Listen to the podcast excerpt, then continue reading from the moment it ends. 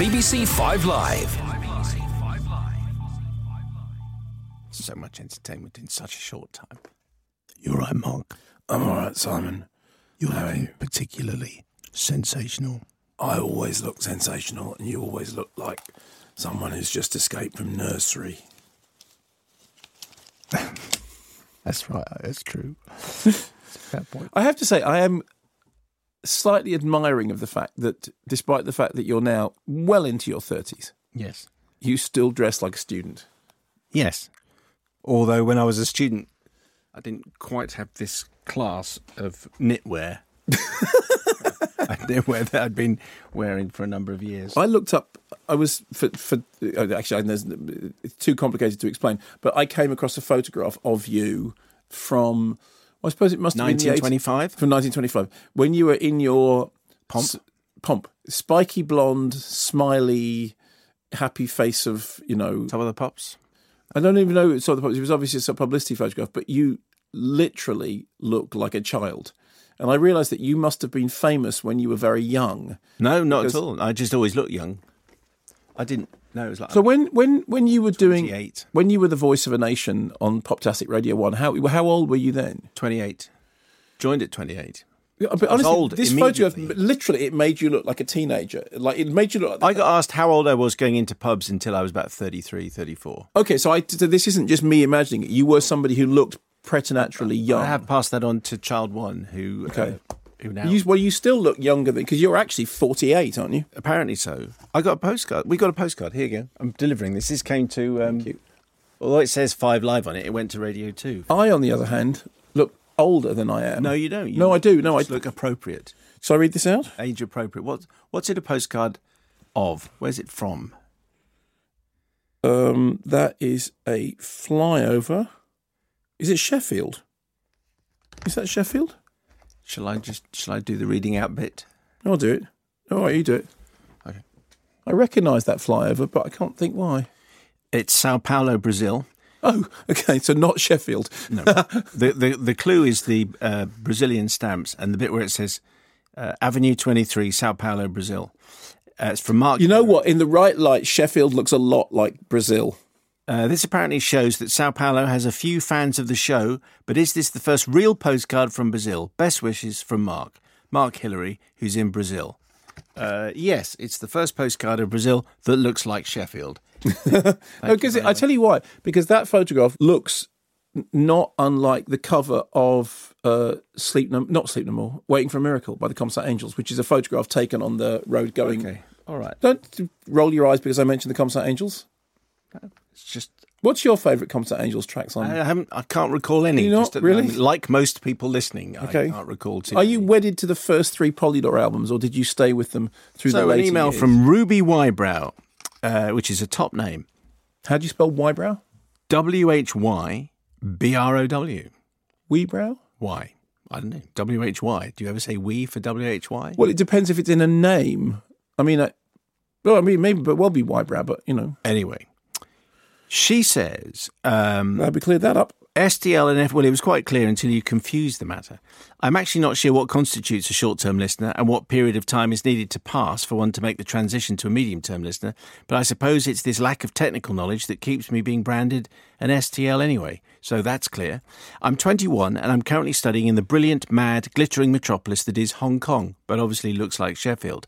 This means that there is often, uh, as fellow international Wittertainees will know, a later release of films than the UK. Okay. And thus I'm mostly unable to act immediately on Mark's reviews each week and rush off to the cinema. This week, however, I discovered a good game to play whilst browsing cinema websites for showings in advance. So you have to guess the film from the Chinese to English translations. Okay. Okay, so these are the Chinese names for movies that are around now. Yeah, so this is movies that have been translated into Chinese, and now you're translating the Chinese title back into English. Which this is this is a a long-standing thing. Like, for example, um, A Star Is Born. I think the Chinese title was The Bitter Tears of Little Singing Star. It tends to be so oddly literal. Right, so now we are straight back up to date here with Back at ya. these movies. Okay. Perfect, Huge Help 3.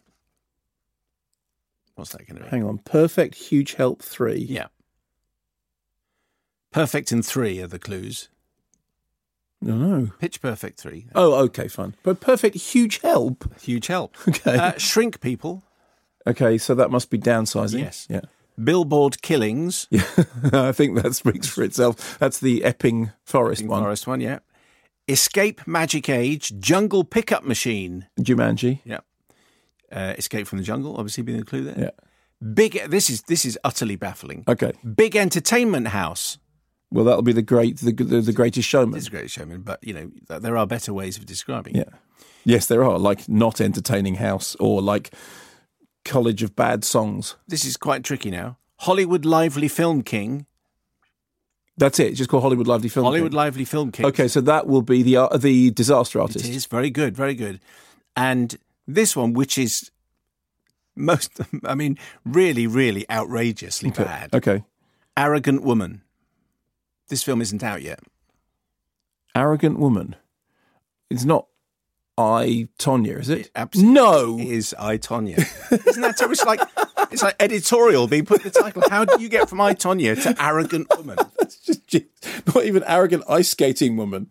No, ice skating. the, the key, the key thing about that character is not not arrogant, which incidentally as, is, as you say, an editorial judgment. But the ice skating bit, yes, let's just forget about that and let's just say if you called it, if you called it f- famous ice skating incident, it would be more or infamous ice skating incident.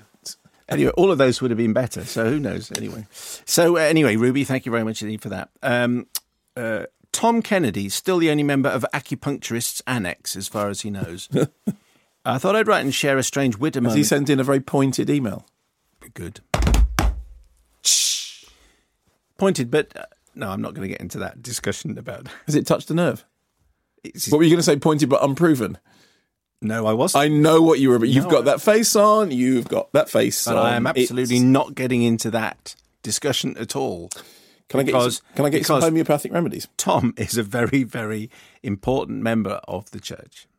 So Yeah, I'm not. I, hey, I, you know, I'm on my way home from work on a Friday night listening to your podcast, my usual Friday night ritual. I have 20 minutes to wait for my bus, so I've popped into an overpriced hotel bar for, for half a lager. I'm, I'm concurrently listening to Mark talk on my headphones, whilst he's also on the TV in the bar talking about the post on the BBC News. now that, ladies and gentlemen, is multitasking. It's like I'm on Planet Kermode, or rather Quantum, baby. The TV volume is down, but there are subtitles, and they just quoted Mark as saying, and I quote, It'll make you laugh and it'll make you weeb. and Tom says, I don't want to weeb, so I don't think I'm going to go and see the post. Of all the reasons not to go and see the post, not wanting to weeb. So presumably that is, it'll make you laugh, it'll make you cry. Is it? No, weep. Oh, weep. Oh, be weep, is it? Well, I imagine so. I can't. Yes, I think it must be weep. I can't imagine what else it would have been. Can I just say, sorry, on the subject of acupuncture, acupuncture is very well recognised. Yes, it is. That's right. Okay. It is. It is very well recognised. Robbie and Haringey. Uh, dear Big Cook and Little Cook, I write to report a code violation. Yesterday, I went to see the excellent Three Billboards for the second time at the legendary Holloway Road. So that's six billboards. Correct. The screening was reasonably full, as one would expect on a rainy afternoon. Unsurprisingly, there was the usual rustling of sweet packets, which was slightly irritating but not unbearable. However, 25 minutes or so into the film, by which point the audience were comfortably settled into the viewing experience, one of my cinema colleagues clearly took objection to one particular episode of rustling and shouted extremely loudly and very aggressively into the darkened room, Will whoever is rustling please stop it? Good for them. Understandably, this was a little distracting. Thankfully, having already seen the film, it didn't knock me off the story much, but this was not the case for my girlfriend, who was viewing the film for the first time and found it extremely difficult to immerse herself back in the story. It really made us both feel quite uncomfortable, or extremely uncomfortable, and put a real downer on the experience.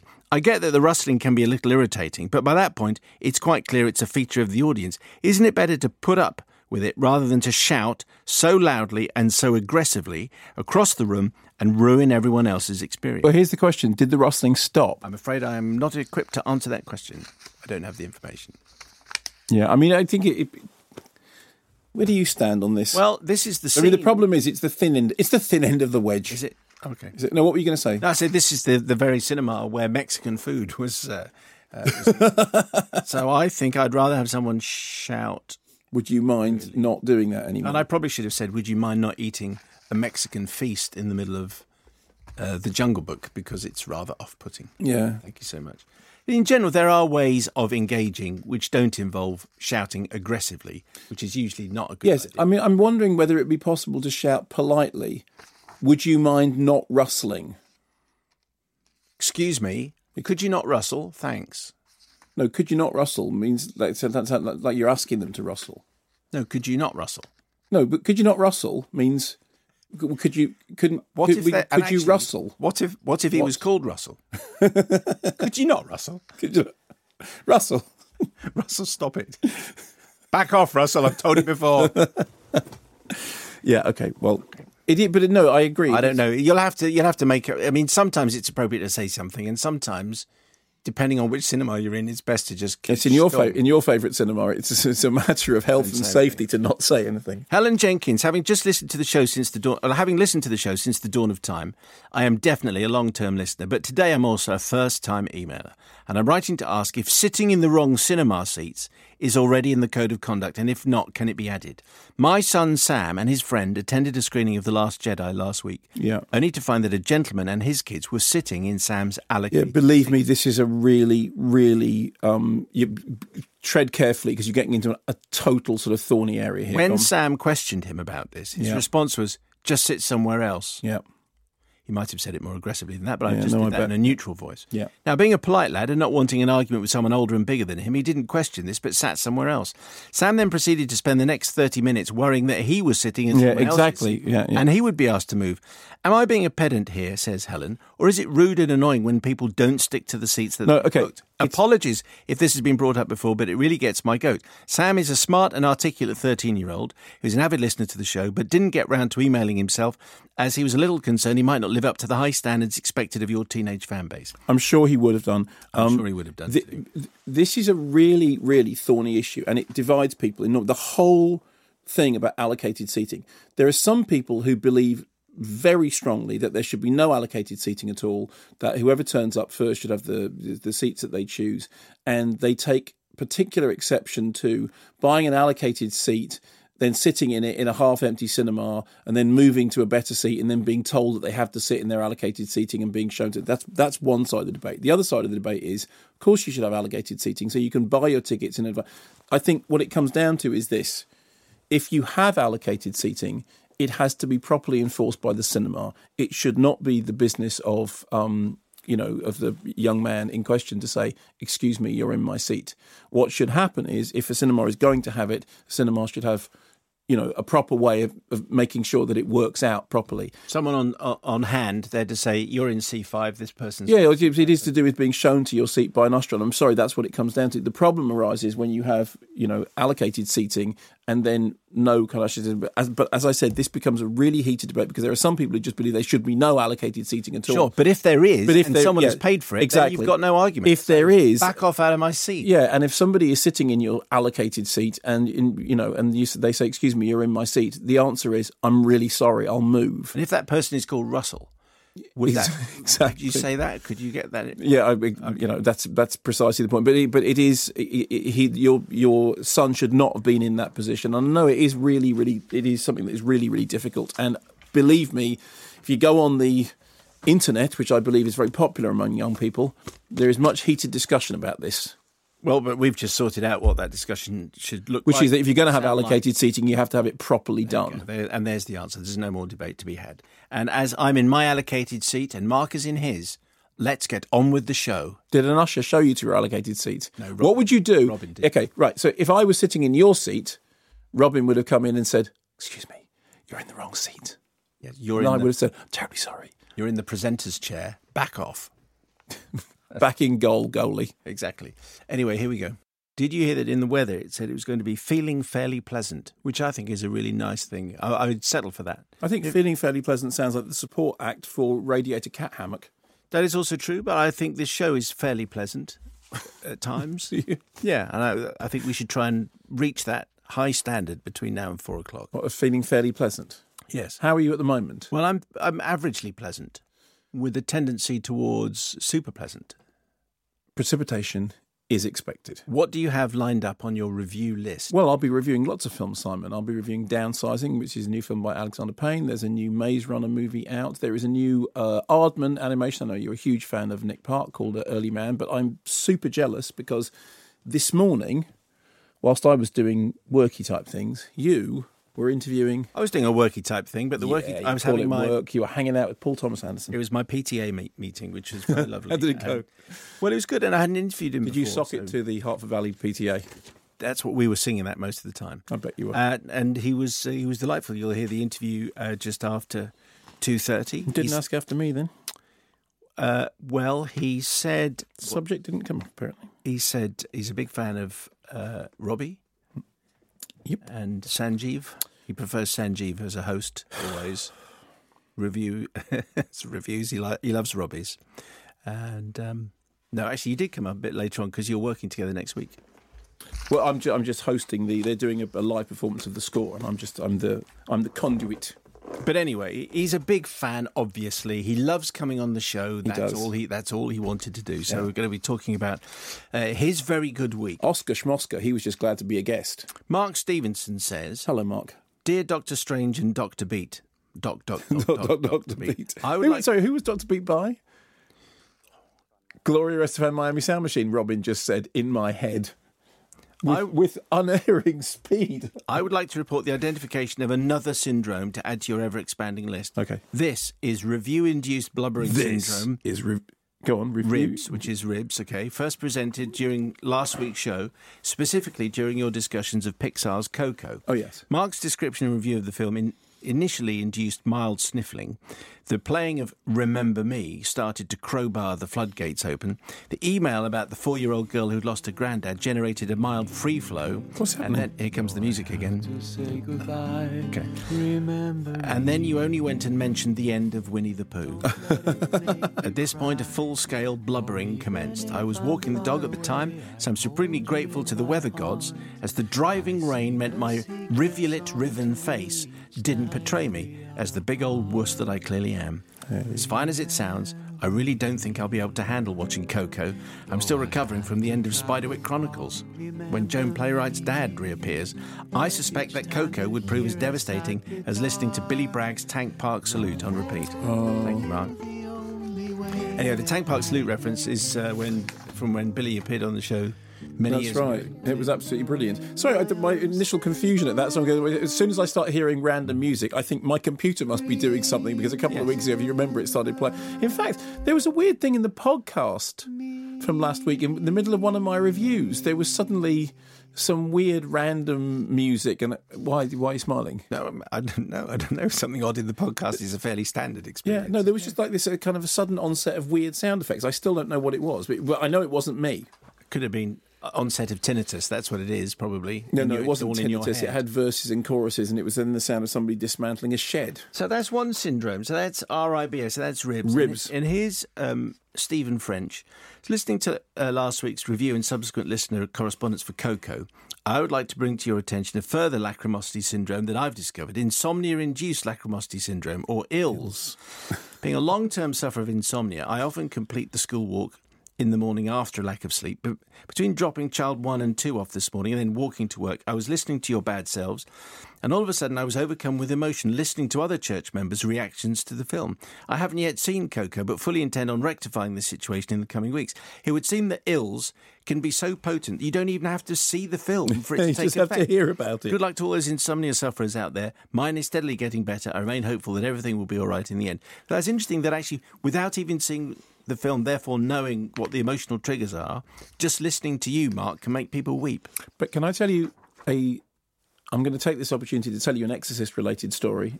is, it, is, it a, is it a brief It'll one? be brief, yeah. I know it was 11 minutes. There is a there was a famous when I was doing my research about The Exorcist when I was really obsessive when I was really obsessing about Wow. it years ago, and one of the things that what that- must that have been like? Mhm. One of the things that uh, mhm, I'm not allowed to make that noise.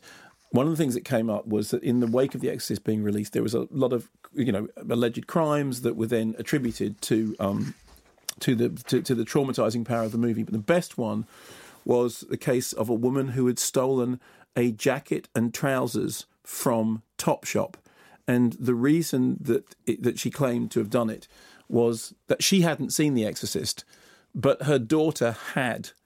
And her daughter had been to the cinema and had brought home the bad aura of the film. Ah. And the aura of the film had then infected the whole of the household and had then caused her to go out and allegedly steal a jacket and trousers from Topshop. So it was like That's, that's good. That's, it was secondary vibration. It's all down to the aura, the Kia aura. Makia Horrible. Your projectionist tonight is Eric. Uh, Tom in London, this is Tom Brocklehurst. I'm amazed nobody has brought up your end credits debate before. This is from uh, from last week's show. Yeah. I've always stayed until the end of the credits in every film in case there is anybody with a funny name who deserves some recognition. Just got back from seeing the brilliant Three Billboards, which of course featured the incredibly posh production assistant Lisa Teresa Downey Dent. Uh, the man with the hungry fingers, Hans Wannerberger. The drunk sound technician, Mike Teeters. And other funny names not suitable for a family show. Well, we checked Lisa Teresa Downey Dent. She is definitely there. Yeah. Mike Teeters uh, is there. We can't find any reference to Hans Wannerberger. So it might be that if you're telling the truth, Tom in London, that maybe they were having a laugh and they were just putting. Maybe it's a fairly standard thing that they just think if anyone has stayed five minutes into the closing credits, we're just going to put a silly name in there just to see if anybody notices. Have I ever told you my story about inventing a person for when we couldn't find the credits for the BFI? Have I told you this? Years and years Probably ago. I'm going to anyway. Years and years ago. When Is this to- a long one? No, it'll be a short one. Another short one, yeah. But it's made longer by you asking that. Okay. Probably made it twice as long. I just need to Do you want to hear this? Thank you. If you go onto the BFI database website, there is a um, there is a, an all round multitasker called Avan Gotaclu. And thank you very much. And That's uh, not true. uh, it is true. Avan got a Clue was invented by me whilst I was working at the BFI many decades ago for when I literally could not find any record for who the second grip was. And uh, he has a film, well, maybe she, Avon, Avon could be anything, um, uh, has a whole filmography of a large number of films in which Mr. or Mrs. Got a Clue has worked. Hey, Mr. Brocklehurst concludes I'd like a big what's up to my girlfriend Emma, who converted me to your church about 18 months ago, and patiently had to explain that the Jason you were always hailing wasn't the Stath. Well, the clue there, Tom, is where we say hello to Jason, Isaacs. Isaacs, and that's always the little thing that narrows it down Just the giveaway, isn't it? somewhat. Uh, right, so the box office top 10 Yes. is on the way, and then uh, our PTA meeting is after 2.30. So Pitch Perfect 3. And what, what was the per- perfect huge help three? Perfect Huge Help 3, yeah. Yeah, it's rubbish. Oh. Star Wars Last Jedi is at number nine. Think we've said all this stuff, haven't we? Well, it's except to say that you know debate still rages, but the film, um, you know, continues to draw an audience. I, I'm I'm looking back on the kind of on the level of uh, Anger. animosity that it provoked amongst people that didn't like it, and I'm still still baffled by just how much people who didn't like it really really got off their bikes about it. And I'm still wondering about whether or not people genuinely think that critics who liked the film, which I was one, were in the pay. I don't think any. I think like two or three people think you're in the pay of Disney. But it's just weird that anyone would even think that. I mean, I think the film's, I think the film works really well, and I really enjoyed it, and I've now seen it three times. Insidious: The Last Key is at number eight. Hmm. Well, it's not as terrible as it could have been. Um, and considering where we are now in the story, in the pre prequel kind of, uh, it was, you know, it wasn't press screened. I went along to see it uh, first thing in the morning, and it, you know, it's completely unremarkable and hugely uninventive and brings nothing new to the table. But it wasn't terrible. It was just Uh, number seven is The Commuter. So here we go with an email. Here we go. With uh, this is Mike Lambert.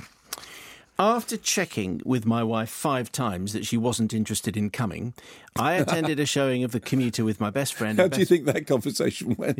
You don't want to come and see the Com- no, no, no.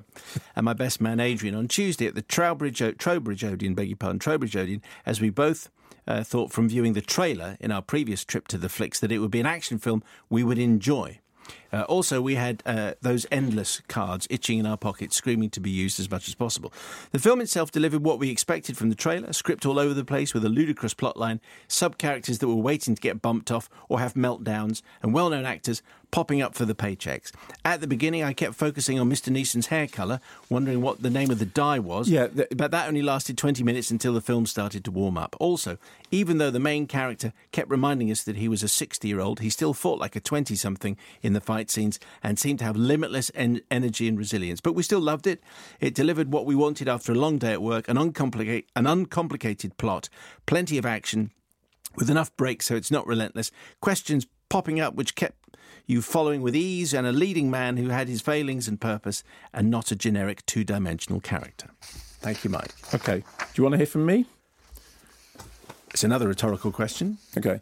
The problem with the commuter is this it sets up this premise at the beginning, which is would you do this? You know, would you unknowingly shop a fellow commuter, not knowing what would happen to them, but for financial reward? Because, oh, Liam's character, who's the commuter, he needs money. He needs money, but does he need it that badly? We, all he has to do is one simple thing, so a tiny little thing. He has to find the person and point them out. That's all he has to do. But he doesn't know what the consequences of it are. Oh, interesting setup. And then 10 minutes in, they go, all right, that doesn't work. Do the thing about go get his family, go, you know, hold the gun, do all that. Yeah, to be hitting somebody, yeah, it's fun. Bashing the person on the head, yeah, that's absolutely. Remember that one we did before? Not do night stop night flight. That one, yeah, do a bit of that. Thank you. All right, Liam, go on, do the punch you the thing, and uh, and you just go. What happened to that setup, which you spent such a lot of time setting up? That sequence in which Vera Farmiga sits there and literally explains the setup at great length, and then five minutes later okay, that setup doesn't work. Let's do let's do the taken thing. What does he do? Who's he taking? To take the other people, get them to do that. Be fine. It's rubbish. Paul Carenza in Guildford says, Dear driver and passenger, who's driving the train? Who cares? At one point, Liam asks, Is this seat taken? If he meant, Is this film taken? No, it's not. that I'm sorry, that's genius. Is, that's abs- who's this from? Paul Carenza in okay, Guildford. and that, ladies and gentlemen, is the email of the week. When a major plot point is, gasp, you've got a monthly travel card. That means, oh my, you know Liam's not you. latest is on the wrong track. it belies a writer Liam Neeson, ticket puncher. That's who what they should have called seems it. to have actually never actually ridden on a train. We we don't talk to each other on trains. Catch your next commute, Walt. No, No. we don't do that. I wonder if you're trying for Arnie style quips after pushing someone off a train, do better than what happened to him. He got off. Wish I had the stop before the cinema. That's brilliant. Is this seat taken? No, no, neither's the film. That's really good. It's very good. So uh, thank you, Paul. You, we'll put. I'm um, going to put you over here, Yeah. which is in where the In email good of pile. the week. Email of the week pile. Oh, is that going to be a new feature now? Email of the week. Email of the week. And you win a special um, self-financed prize. Very good. Okay. That means you pay for it. We just Laugh. laugh. Number six, three billboards outside Epping Forest. Oh no, I'm you know a huge fan of this. I it's the interesting thing with the Oscar race is that it's one of those films that because it has divided audiences, um, it probably means that it, you know that's always very difficult when it, when it comes to you know Oscar nominations and Oscar wins. Having a divisive audience is always very difficult. I think the film's really good. I think Frances McDormand is terrific, and I think that she is going to win um, uh, Best Actress.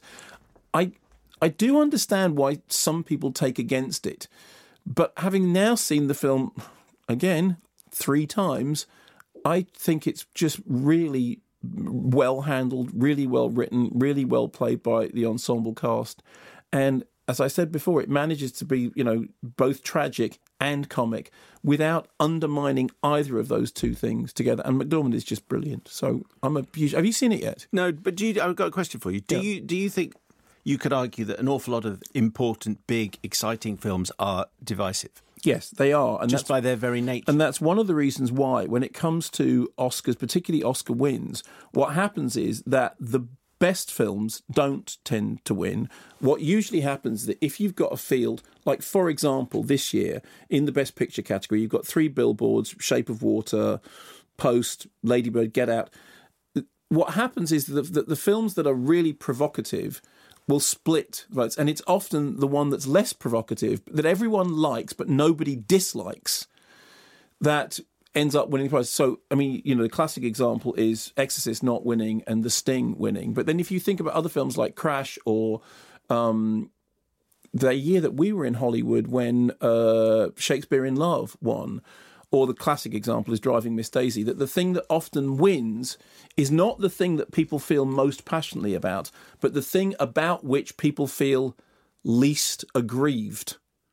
So if you have But a then Paddington 2 would win Best Picture. well, yeah, exactly. Although it's actually not up there for Best Picture. But when you look at the Best Picture contenders, the films that some people love and some people hate, which are generally the things that I mean, I I do think that great movies do divide audiences, and that's why they don't win prizes. Whereas good movies kind of find a space in the middle and they tend to win prizes. Having said all that, tune in in two months' time or however long way it is, and it turn, turns out I'm talking rubbish. I can't believe that that would ever be the case. Joe Surtees, I've no doubt that Three Billboards is a brilliant film. However, it seemed to me like a diamond. Crystalline perfection, sharp edged, but cold.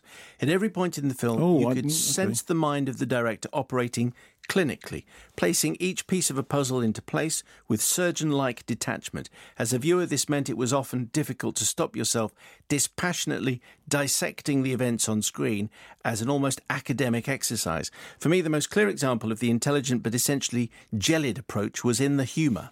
Again, I wouldn't dispute that the film was funny, but only in the sense that you could recognise the cleverness of the dialogue, not in a way that made you laugh. I'm aware that this is probably not the opinion of the majority, and who knows, it might be I return to the film in a few years and realise how wrong I was. After all, this happened with There Will Be Blood and Children of Men, but I thought it might be of interest to sprinkle some dissent. Yeah, I mean that's you know that's beautifully written, and I mean I don't agree with it, and I do suspect that if you go back and look at the film, it may it may ring differently. In in the very same way that if I go back and look at The Greatest Showman again, it's possible that I will see some of what our you know listeners keep telling me I've missed because the first time I saw Greatest Showman, I just well the only time I've seen Greatest Showman, I just thought it was all over the shop. Well, the greatest. I mean, we can we can skip to that if you, if you like. We have got um, uh, Jumanji, which is at five. Greatest Showman is at four. Yeah, Jumanji, I think we've covered. It's much better than anybody could have expected when you imagine, you know, how, you know who Yeah. who wanted a remake, reboot, sequel at that point, and yet it turns out to be really good. But The Greatest Showman Yeah. has clearly found its audience, and there was a piece in the paper today, and it's the single, and they're, they're sing-along versions, and they're selling out at, Of Greatest uh, Showman, which is weird Showman. because I thought it didn't have a memorable tune in it. Yeah. Well, um, it's got Oscar nommed, obviously, uh, for uh, original song, and clearly these there are sellout editions of this film, which are the sing-along versions, Okay, I think. and it's there at number four. It's still at number Yeah, four. yeah, yeah, yeah. Well, I mean, I'm I'm really surprised, but I, as I have had so many people get in touch to say you're completely wrong about this. It's really good, and I suppose I should go back and look at it again. Um, I, you Go know, back with a pizza, the good lady Professor her indoors, and uh, when you're feeling really buzzy, so you've had a, f- uh, a few uh, ginger beers, and and you're in that kind of, I, you know what? I really feel like a sing along. Maybe maybe that's the time to go and see it. Okay, What do you but- think? Well, here's what I think: is this you've seen it, right? Yes. You want to see it again? No, not really. No. But then I just obviously missed out. But maybe I'm going to have a few ginger beers. I'll tell you what, and I'll make you. I'll. I will make you yet another emoji movie agreement, which you so horribly reneged Yes. on. I will go and see The Greatest Showman again if you come with me. Um, okay. Okay, so it's really down to you.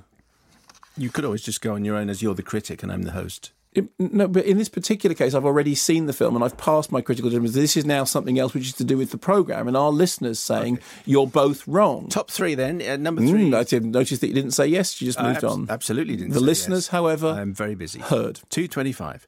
Becky Howcroft. Uh, What are we on, the Post? We were on the subject of the post. Post. I'm happy to say Yep. that the film was excellent. The pace was brisk, the script was sharp, and it was refreshing to be reminded that you don't need to blow things up to keep people gripped for the best part of two hours. I was particularly impressed with Meryl Streep's performance. Maybe it was just the hormones, as I'm 38 weeks pregnant, but I found myself close to tears watching the quiet resilience and courage of Kay Graham as she constantly found herself in rooms full of suits with men trying to tell her what to do. Streep managed to convey the scale of the battles Graham had to fight in those days in an extremely powerful way, whilst avoiding the histrionics, flagellation, and bodily transformation that Oscar nominees often seem to have to d- undergo to gain recognition. Also, I saw this film with my dad, who expressed an interest in going to the cinema for the first time in my entire life, and I'm 33, so this definitely added to the experience. Uh, Chris Hickman in Nottingham. Just returned from the post at the delightful Broadway Cinema in Nottingham, which is a delightful cinema. It is. Very comfortable seats. What to make of it? Hanks and Streep are, ne- are never less than watchable. I also particularly enjoyed Bob Odenkirk and Bradley Whitford on the big screen. But I found myself beginning to compare this unfavourably to Spotlight as the film wore on. I'm not sure if it's the Spielberginess of the production, but it felt a little too showy, the music too intrusive. This is not to say it wasn't entirely watchable, but it didn't provide me with the same emotional punch as Spotlight. Thank you, Chris. It's uh, the post is co-written by Yes. Josh Singer, who wrote Spotlight. Yes, absolutely. Which explains that connection to some extent. Plus, also de- debut writer Liz Hannah, who just amazing. That's your first I know. I know. No, absolutely brilliant. Um, shall I? Are you? Yeah, yeah, go on. Okay, so I mean, I really like it. I think that it runs right into All the President's Men, and of course, I have a, this deep fondness, as I talked to before, because of for very personal reasons. All the President's Men is very important to me because my dad sneaked me into the cinema to see it when I was 12 years old because he thought it was an important film to see, and that really stayed with me. That could easily have worked against it because if you have a film which is kind of referring to, as this very specifically does, a film that you love, often that film sort of seems to pale by comparison, but this didn't. I do think Meryl Streep is terrific in it, as indeed is Tom Hanks, but it is an entire ensemble cast. One of the things I found most delicious about it was the sort of fetishy stuff about the linotype machine and the hot press printing, which I mean, I you could feel Spielberg, who for ages and ages held out for 35 millimeter. I mean, for a long, long time, he was kind of great, you know, holding on to 35. And I just thought those sequences were, you know, waiting for the presses to turn, waiting for the phone call so that you can press go on the presses. It, it, called back an age. Plus, it is. There is something. I mean, obviously, it's very relevant today because it's a film about protecting the press from attacks from from corrupt authority. And I have to say, watching those scenes of uh, Nixon's corruption just seemed like a bygone age of innocence. Uh, Michael Hanks, no relation, I imagine. Meryl Streep's performance poured forth with such emotional and intellectual clarity. I feel duty bound to root for her to get the fourth Best Actor, Best Actress Oscar. On the film as a whole, I couldn't help but make comparisons to Spotlight and found The Post a superior film in every respect. Spielberg's film crackles with energy, really drawing me into the tough decisions being made. I also thought The Post did a much better job of balancing the personal story of its core characters with the bigger political story surrounding them. Forget Spotlight or indeed All the President's Men. The Post is now, for me, the the investigative journalism movie to beat. Uh, Michael, thank you. Uh, Darkest Hour is at number two. Gary Oldman's going to win the Best um, Actor Oscar, um, which is overdue because he is a, a brilliant actor. I think the film itself is deeply flawed, and you and I have discussed at length the problem with the tube scene. And I think that the reason that that's such a stumbling block is because it's not that it just it's not the one thing that trips the film up. It's indicative of all the things that trip the film. Up. I do up. think it's a lot better than you have. I know. I, I know, I know. That's fine. That's absolutely fine. But um, you're wrong. Uh, number one is Coco. I think. Uh, let me just check. Uh, So huge outpourings of love for Coco. oh no, you're wrong. I was just checking that in. Just in on. Just in on the news. Just in Breaking on there. news. I'm wrong. Anyway, Coco. Yes, absolutely. Uh, I'll just do a couple. Yeah, and go then- ahead. And then well, you I mean, yeah, I, I need to say there's nothing else I need to say other than I, you know, I thought it was lovely, but I do want people who see it to go and get the DVD of Book of Life because if you liked Coco, you will like Book of Life as well, and I want that film to be recognised. Christina Perez in Sheffield last weekend, and without having caught up on your show, I took my half Mexican four year old daughter to see Coco. What an extraordinary experience it was. I have to say, from the first few minutes, I knew I was going to have trouble holding back tears. I had my reservations, as it's usually the case when going to see a film about or even just featuring Dia de Muertos, which is Day of the Dead, yes? In spite of the reassurance of my sister, who had seen the film and loved it, they were all forgotten by the time little Miguel finished recounting his family's backstory. I've now heard Mark's review of the film, and I agree it plucks at your heartstrings in the most beautiful way. But to me, the most impressive and unexpected thing is that although the story and themes are universal, they are dealt with in a way that feels truly Mexican. I believe this is in part due to the way it portrays genuine elements of our culture without ever explaining or over interpreting them. I think it manages to capture with grace and innocence the dichotomy of joy and heartache that has come to be associated with being Mexican, but that is so difficult to explain without evoking stereotypes. It was an incredibly moving experience to be able to see all this through my daughter's eyes. And have this as a resource for her to feel closer to her heritage. Mostly, though, it's a beautiful film that everyone should watch. It is worth pointing out that um, after some initial misgivings when it was first announced that Coco was being made, um, that Pixar went out of their way to make sure that they were going to do the film in a culturally sensitive way. Because originally there was some story about Disney attempting to to um, to trademark Day of the Dead, um, and Good then if yeah, exactly, and but they very quickly uh, turned that around, and they ended up getting people like Lalo Alcaraz, who now is uh, credited as cultural consultant on the film, because they realised that it was really important if they were going to do this, they needed to do it properly, and they needed to do it in a way that actually did understand and properly pay tribute to that heritage. I think it's paid off, and it's one of those great cases in which it was it was really clear from the outset that if they did it wrong, it was not going to be well received. But if they did it right, they were going to have you know something special, and that's what they did. And they you know specifically going out and making sure that they were speaking to the right people, they were properly researching it, that they weren't just trampling on a culture they didn't understand, but getting people in, involved who did understand the culture. I think it has really paid off. Helen Nicole, after listening to your review of Coco, then seeing the trailer on TV, I remarked to my nine year old son, Shall we go and see it? It's supposed to be brilliant. To which he replied, No. You told me the emoji movie was rubbish, and it wasn't.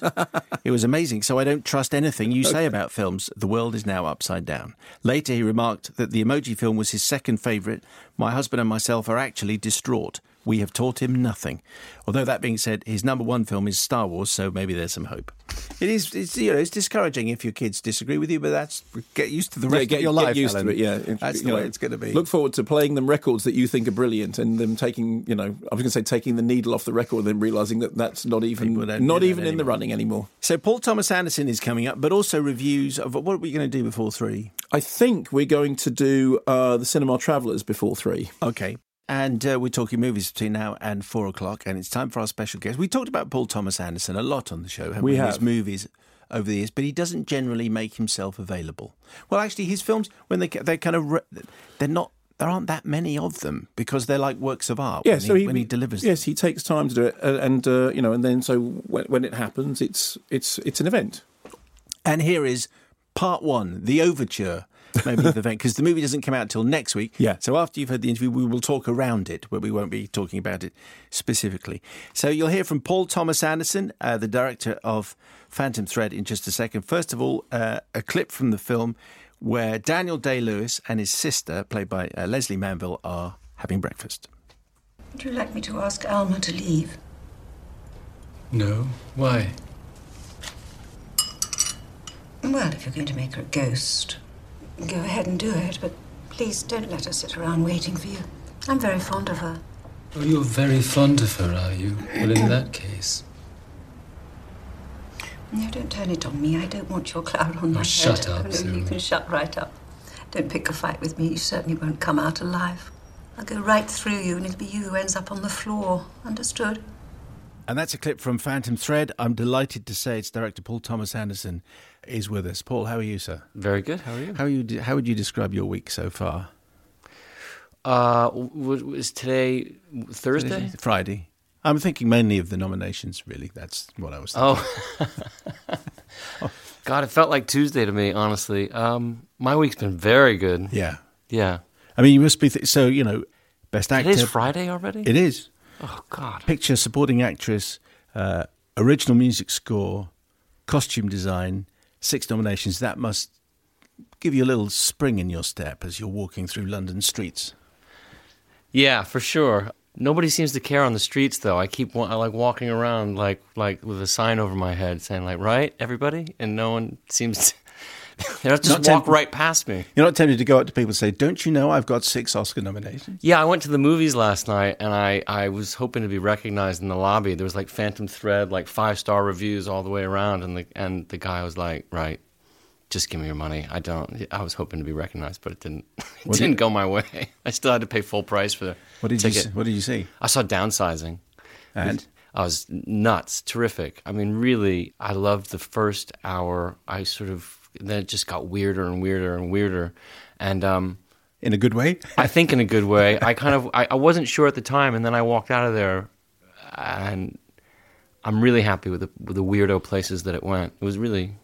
And, and no one said, "Excuse me, are you Paul Thomas Anderson?" Unfortunately, not. Okay, no, all right. it was. Uh, well, let's well let's do that talk. Let's do that that talk. Now that clip that we just played uh, with Daniel Day Lewis and Lesley Manville having having one of their breakfasts together. Lesley Manville in incredible uh, form and basically bossing uh, that scene. Just ex- just explain a little bit about the story of this and, and, and what that scene tells us about the characters.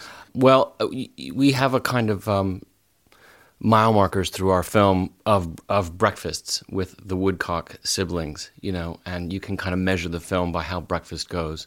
We have one early on that establishes the tone of the house.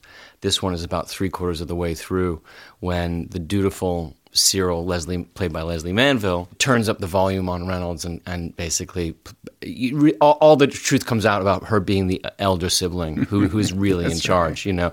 And if you've ever had a fight, if you have a brother or sister, if you've ever been in one of those matches, um, you know that it is as brutal as it gets to have a fight with a sibling. Like because a sibling can say things that no one else can, and they know just how to get right at the center of what is going to cut you down or put you in place. Yeah. So, and these two have a, have an empire, really, yeah. don't they? How, how would you? And so, uh, so he is uh, an extraordinary dressmaker.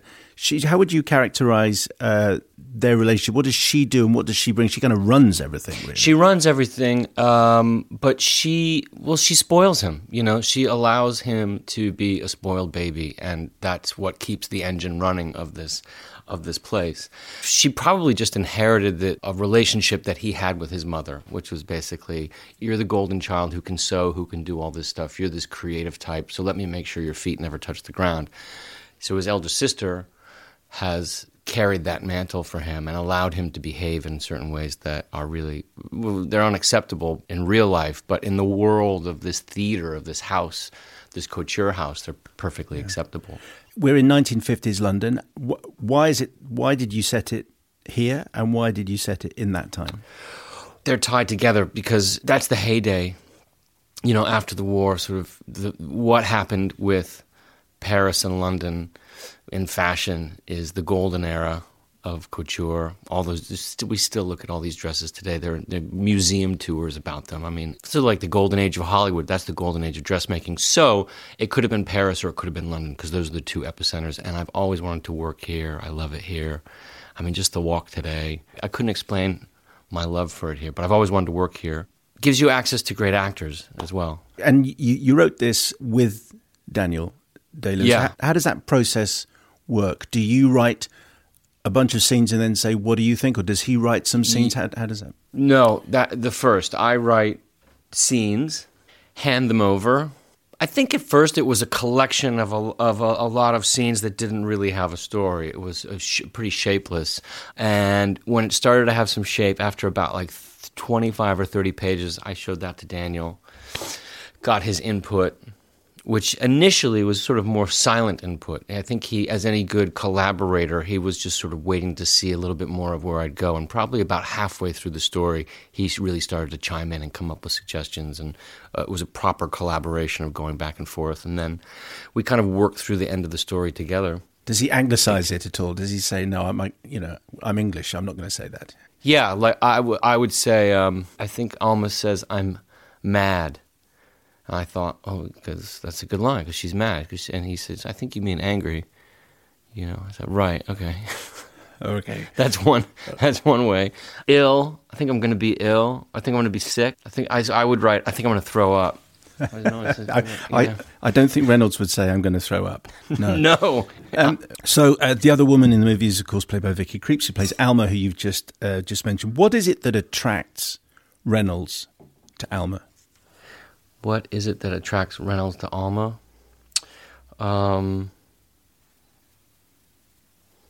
what are you doing? I'm just getting I'm getting a finger signal as to how many minutes are left. The answer is eight.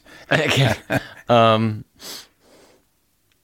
so I could fill a minute of silence thinking about this question. Look, Daniel Day Lewis can be a silent contributor. You cannot. okay. Because um, that doesn't make great radio.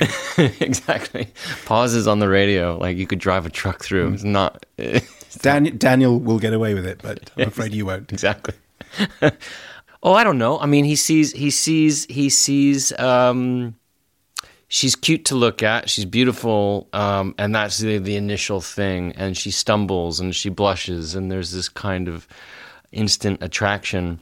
But very quickly, it becomes something else. It becomes um, a challenge and, and an opponent. I think he's in a position where he's probably turned on by love as as a as a sport. You know, I think he's probably looking for somebody to um, go against him and treat the relationship as if it was a tennis match or a chess match or a wrestling match, whatever it was. And we're back to breakfast um, because he's ordering uh, a breakfast, and the way Daniel Day Lewis orders breakfast is a seduction scene. It, maybe it's just the way he says "and sausages," but everyone, I think it was a great line, and only he could have given it the the power that he does. It's funny, isn't it? I remember being on the set and thinking, I can't believe how much mileage we're getting out of ordering breakfast. This is this is really astonishing. Yeah, and actually, just on the subject of food, which is which you've hinted at talking about breakfast, but food is a theme throughout the film. And when he's hungry, he's happy, yeah. and when he loses his appetite, he's an angry man. yes.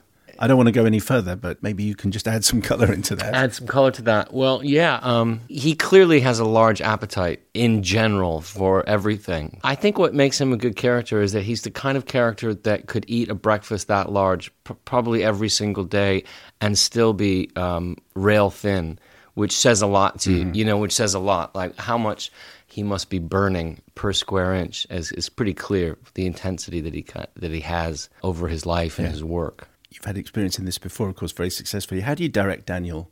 Do you just wind him up and let him go? How, how, how does that relationship work? It's a little bit like that. It's you know a lot of the work I feel is you do beforehand. You do in in the preparation and the talking about it and the formation of the script. So much of that work happens in the year leading up to starting, and once you start, it becomes very minimal. Um, usually, what the decisions that we make each day were really quite simple, which is like what color bow tie to wear. You know, that was those were the big decisions that we would make. He takes a, a ball and runs with it very strongly. The most you have to direct sometimes you have to sort of you just say, oh, it's getting a little slow, or you're rushing it, or something very simple like that. That's kind of the extent of direction. It's all beforehand. It's all that constant kind of investigation of the possibilities of the way a scene might go, the possibilities of hmm. a voice or a character, or how he dresses, how he eats breakfast, what he orders for breakfast, all that stuff you've you've dealt with beforehand.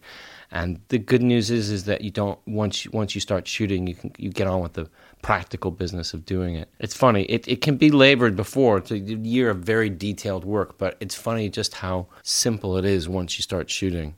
It's really kind of um we don't i don't think either one of us likes to belabor a scene or do it too many times and so we try to move swiftly once we start And when did you know that he, he was going to retire and that this was uh, apparently his final picture? after we finished he he made his announcement How did you feel? sad strange yeah uh, for sure um Do you believe him? i do but then again aren't announcements of retirement made so that they can be broken maybe Ask Elton John. oh did did elton retire Again, he's got a farewell tour for three years. So is that right Yeah. well he's got a lot of lot of ground to cover Can I mention uh, just before we finish that um, Jonny Greenwood getting a, an Oscar nomination for his score at last? Um, Yeah. because there are many people who would say he should have been here before, but you know there's a technicality and he wasn't included for uh, for Blood. And just can you just you, you must be thrilled for him, and you've worked with him many times. What is it that he brings to your movies? Well, I just want to say that i i al almost better than Johnny getting nominated for an Oscar is the thought of Jonny in a tuxedo. that and even e- yet even better than that is the thought of the possibility of him having to give an acceptance speech is is has made me so happy. Um, I mean, I would pay top dollar to have, see him get up there and have no idea how that would go. many people thought he should have been nominated. yeah, he for- should have for sure. But then there was that technicality, and Yeah. and so he, he wasn't included um, because some of the music had been heard before or something like that. But anyway, the fact that he's in there Yeah. now must be enormously rewarding and satisfying to you. Uh, hugely. There's always been a kind of knock on the Academy branch saying that they're they're a bit there's a bit of a snobbery going on, and there's that you they kind of look at a rock musician and think, oh, he's not he's faking it, and um, Jonny is so far from faking it. He's he's obvious, as you know, and a lot of people around here know. He's a proper musical course, yeah. genius, prodigy rather. So it's amazing that he's recognized, and he should be because it's a great, great score.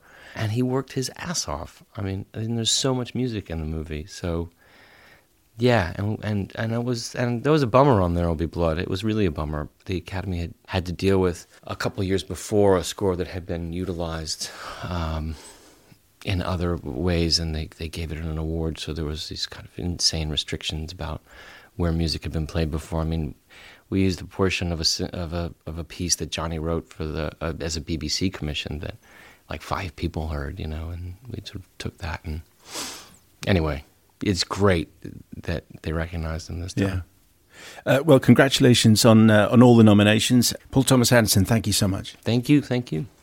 Phantom Thread comes out next week, so it will be properly reviewed next week. At, yeah. the, at the end of the the interview, it was about another minute before he disappeared for the for his next interview. He was just talking about this period, which he calls his incubation period, when he's thinking up new ideas and thinking up new stories. And it was quite clear he was relishing every single second. Yeah. He was enjoying being in London. He, as you could hear from the interview, he just loves being in the UK anyway.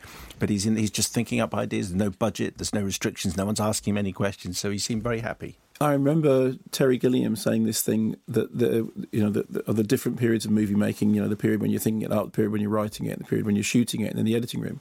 And he said that every day that you're shooting a movie, is like slightly killing a part of your dream because you envisage the movie in this period that Paul Thomas Anderson would now be in, you know, the incubation period. You envisage a movie and you have a vision of it. And then day one, you start shooting. And then every day, that's what Gilliam said, you don't quite get what you thought you were going to get. So it gets more and more and then you get you get to the end of it and you've kind of and then you get into the editing room and then you rediscover it. And then you rediscover all the things that you didn't realize you had got. When you didn't get the thing you were trying to get you ended up getting something else instead. I think it's a, it is a there's a really interesting kind of snake like arc to that process. But so many people have said that, that similar thing you know the, the, the initial joy of the conception of a film, followed by the torture of actually going out and shooting it, and then the rebirth of being in the editing room and going, "Oh no, there is something there." Even if the if even if the thing that's there turns out to be not what you thought, even if it's like anhedonia, it's a different thing. I wonder if, uh, knowing that Daniel Day Lewis is retiring, and well, you had a, it was a slightly ambiguous yeah. answer because he says yes, he's serious, but you know he could always be persuaded. You do look at the film in a different way because you look at the performance of Daniel Day Lewis and think, is is this actually the last time? Well, the the thing that I'd say that's significant is if this is his last performance,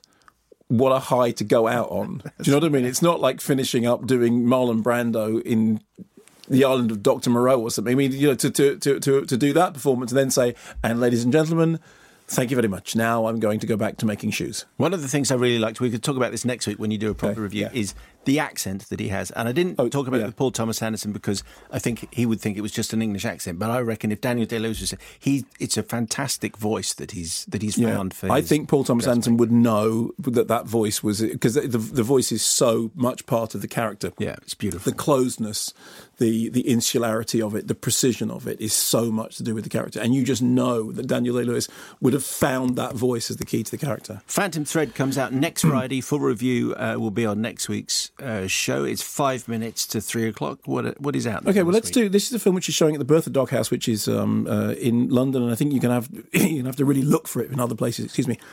where where is it? The Bertha Doghouse. The it's Bertha Doghouse. Dockhouse. Oh, Dockhouse. Yes, and um, it's uh, it's a it's today is Dave Norris's birthday. You know, Dave Norris is the, the last projectionist. Yeah, last projectionist. Happy standing. birthday, Dave. Happy birthday 26. to the great Dave Norris. And it's very uh, fitting, therefore, that this film has just come out.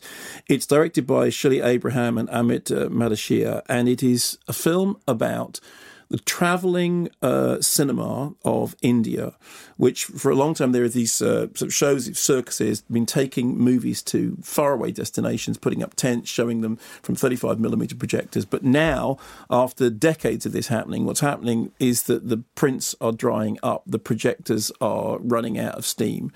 And the film is basically about cinema and about 35 millimeter and about the way in which cinema is changing. I mean, what's lovely is that you have on the one hand these you know like circus like tents and you know screens erected in a makeshift but you know wonderful fashion and these projectors which are like almost old traction engines that have been kept going by constant care, constant attention, constantly being uh, you know renovated like cars. And one of the characters in this film is a guy who's dedicated his life to maintaining and making projectors and you know keeping them running. But what's happening is that the prints are old, the prints are tired. Now we're moving into a new digital age, and you know now you can have a digital projector. Maybe that can come along and do the job. But as we see, digital projector, yeah, it's all great when it works, and then when it doesn't work, you can't do anything about it. You haven't got an internet link to download a bit. You can't do anything about it at all. So on the one hand, it is this beautiful sort of love song to the origins of cinema, because remember, cinema comes out of circuses and fairgrounds and magic lantern shows and all those sort of things. On the other hand, I look forward to the future of cinema, and it's, like I said, this kind of elegiac uh, song is the best way of describing it about the nature of cinema, about people seeing uh, films in these sort of uh, you know great big open auditoriums and being just thrilled by there these still images of people's faces looking at these moving images one of the things they do is that wherever the, the projector goes, it's blessed. It, their prayers are said, incense is used. It's a kind of almost like a magical incantation, which is so much to do with what the origins of cinema were about. You know, light passing through celluloid is somehow a magical thing. There's a lovely sequence in which they're repairing a piece of film and they get the 35mm film strip and stick it together with tape. And then, in order to make the sprocket holes, the incense which is being waved over it is used to burn holes where the sprockets would go, which is just this wonderful kind of combination of, on the one hand, something mechanical, on the other hand, something that is profoundly spiritual. And it is about the magic and timelessness of cinema. It is about an age which is coming to an end, but also having, you know, a kind of rebirth. I was thinking that we were talking recently about, um, you know, the Highlands and Islands and the cinema machine going out there and taking cinemas places yeah. where they don't have it. And this is very much in a sort of similar vein. But for me, we talked before about a thing called The Last Projectionist. It's about the changing of an era, about you know this, the way in which cinema has always been tied up with the mechanism, the mechanics of the celluloid passing through you know, this beam of light. And now that is turning into something else. And whilst watching it, I was enchanted. I was moved. I was transported. I thought it was, I thought it was a really, really lovely piece of work. As I said, you know, uh, it, it's not going to be something you're, you're going to find very easily, but it's really well worth seeing. And how, how lovely that it's out on the same day as the birthday of Dave Norris, who I've always sort of thought, you know, last projection is What's standing. it called again? It's called the Cinema I'm going to have to really hunt that down. That might be quite. I think, one. Uh, as far as I can tell at the moment, there's one venue that I know it's playing in. We'll put details on the on the Wittertainment uh, Twitter feed, and if we can find other places that it's playing as well. I just realised what I wanted to talk to Paul Thomas Anderson about was the soundtrack of Magnolia and his love of Supertramp. Yes, which unfortunately we never got around to because time is somewhat limited. Okay. Anyway, in the next hour, what have you got? Uh, we've got uh, Downsizing, which Paul Thomas Anderson popped out to see, but nobody yes. jumped up to him and said, Congrats on the nomination, and Early Man, the new film from Aardman. Downsizing in just a second. But another email from Simon Quilter. Okay. From the Norfolk branch of the Church of Wittertainment. I do think Simon Quilter sounds like he's a roguish Lothario somehow. Hi. I'm Simon Quilter, I say. anyway, he's the gentleman who emailed us last week about the conundrum over whether to take his 15 year old son James yes. to see The Post or Darkest Hour. Remember? Yes, that's I do remember that. Yeah, and I said so, go see the Post, right? I said go see Darkest Hour, and then, if possible, just see both of them because yeah. they're both worth the, seeing. Terrific double bill.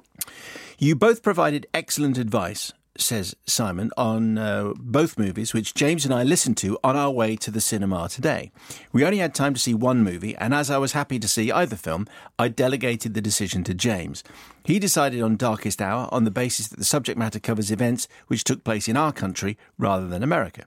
Much has already been said about Gary Oldman's performance, and he did not disappoint. He inhabited the role so completely that you could almost smell the cigar smoke. Having heard Mark's review, I was concerned over whether the tube scene would ruin the film for us, and I agree it was a misstep and jarred with the rest of the movie. It appeared to have been shoehorned into the film to build drama where there was already drama enough. Interestingly, though, James had not heard Mark's review, and his 15 year old's verdict on the scene was that it was cool. Overall, James thoroughly enjoyed the film and declared it awesome, which is high praise indeed. The one disappointment, apart from minor code violations in the next row, involving a mobile phone, was that out of an audience of, by my estimation, 200, I can only see one other child other than James. Does this reflect a lack of interest in serious movies from children, or perhaps parents not bothering to encourage their offspring to venture beyond superhero movies or shoot 'em ups? Anyway, next uh, weekend we're off to see The Post at the Cromer Movieplex. Very good. Anyway, so a personalised, but you know that that went pretty much the way you'd expect Yeah, it exactly. to, and he probably Mark probably thinks he's, uh, he he made the right choice. Just one other thing on back to back screenings, Yeah, which is something you're familiar with. I am. John from Liscard. With two young children, cinema trips are rarer than would be ideal for my film going self. that is a great phrase. Rarer than would be ideal. However, earlier this week I escaped for a night at the cinema and I planned it perfectly to see three billboards followed immediately by the post. By immediately, I mean credits starting to roll in screen 10, You rush in. dash to the trailers finishing in screen 11. However, the emotional heft of three billboards needed processing, and by the time I needed to come to terms the past 2 hours and my raging raging emotions of laughter, crushing sadness, discomfort and shock spilled over into the first half hour of the post. I very much enjoyed the post, though I think it needed a clear head to fully appreciate the nuances of Meryl Streep's performance, her pauses, and just lovely understated importance of the word gosh. I'm guessing back to back film viewings are a common thing for you, Mark, and would appreciate any pointers in approaching two films in a night escapades in the future. Perhaps the second film should just be kept to Liam Neeson trotting on and punching people.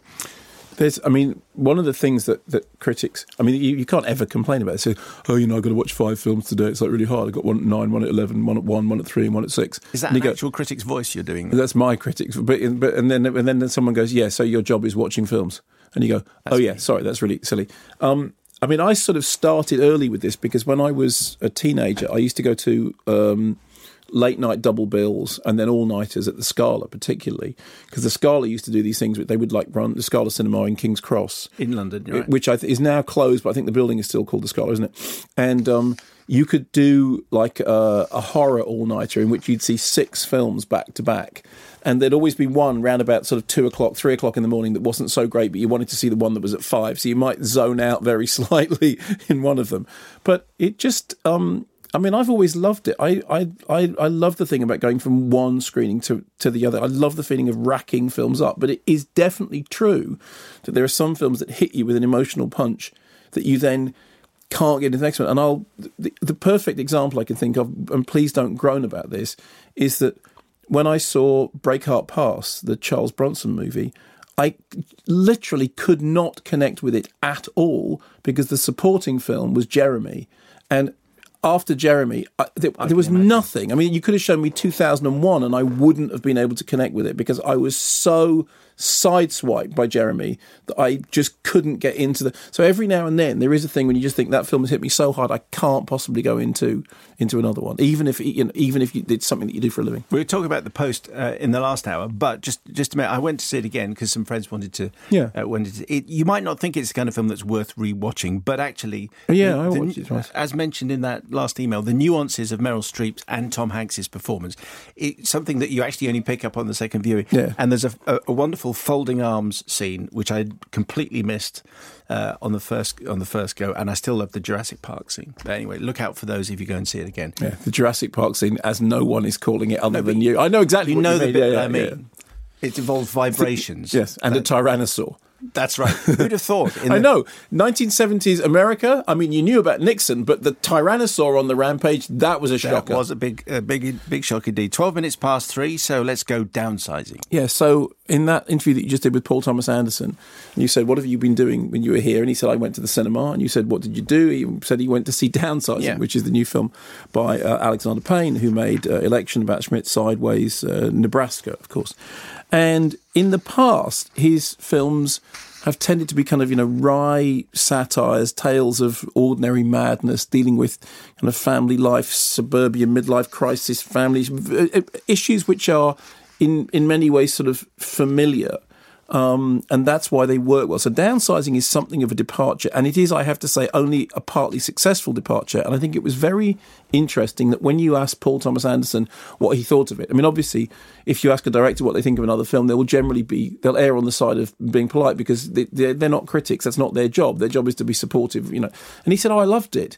He said it was completely. He said bonkers or? Well, the, after the first hour, I think he said it went really weird, in, weird in a good way. He said, Okay, but I but there is so essentially it's a kind of it's a hybrid that it's a the screenplays by um, Alexander Payne and Jim Taylor, which takes riffs from the Incredible Shrinking Man, Inner Space, and Ant Man, and sort of combines them with the eco concerns of an inconvenient truth, and then the sort of weird marital upsets of Spanglish. So the story is that um, Earth's resources are being depleted, and one of the solutions which is uh, come up with is that if people agree to be shrunk down to about five inches tall, then the amount of stuff that they use and the amount of waste that they produce will be obviously you know much smaller. So this is suggested as the future. Designed, scientists designed a way of uh, shrinking everybody down to a tiny little size, and that's the way of saving the planet.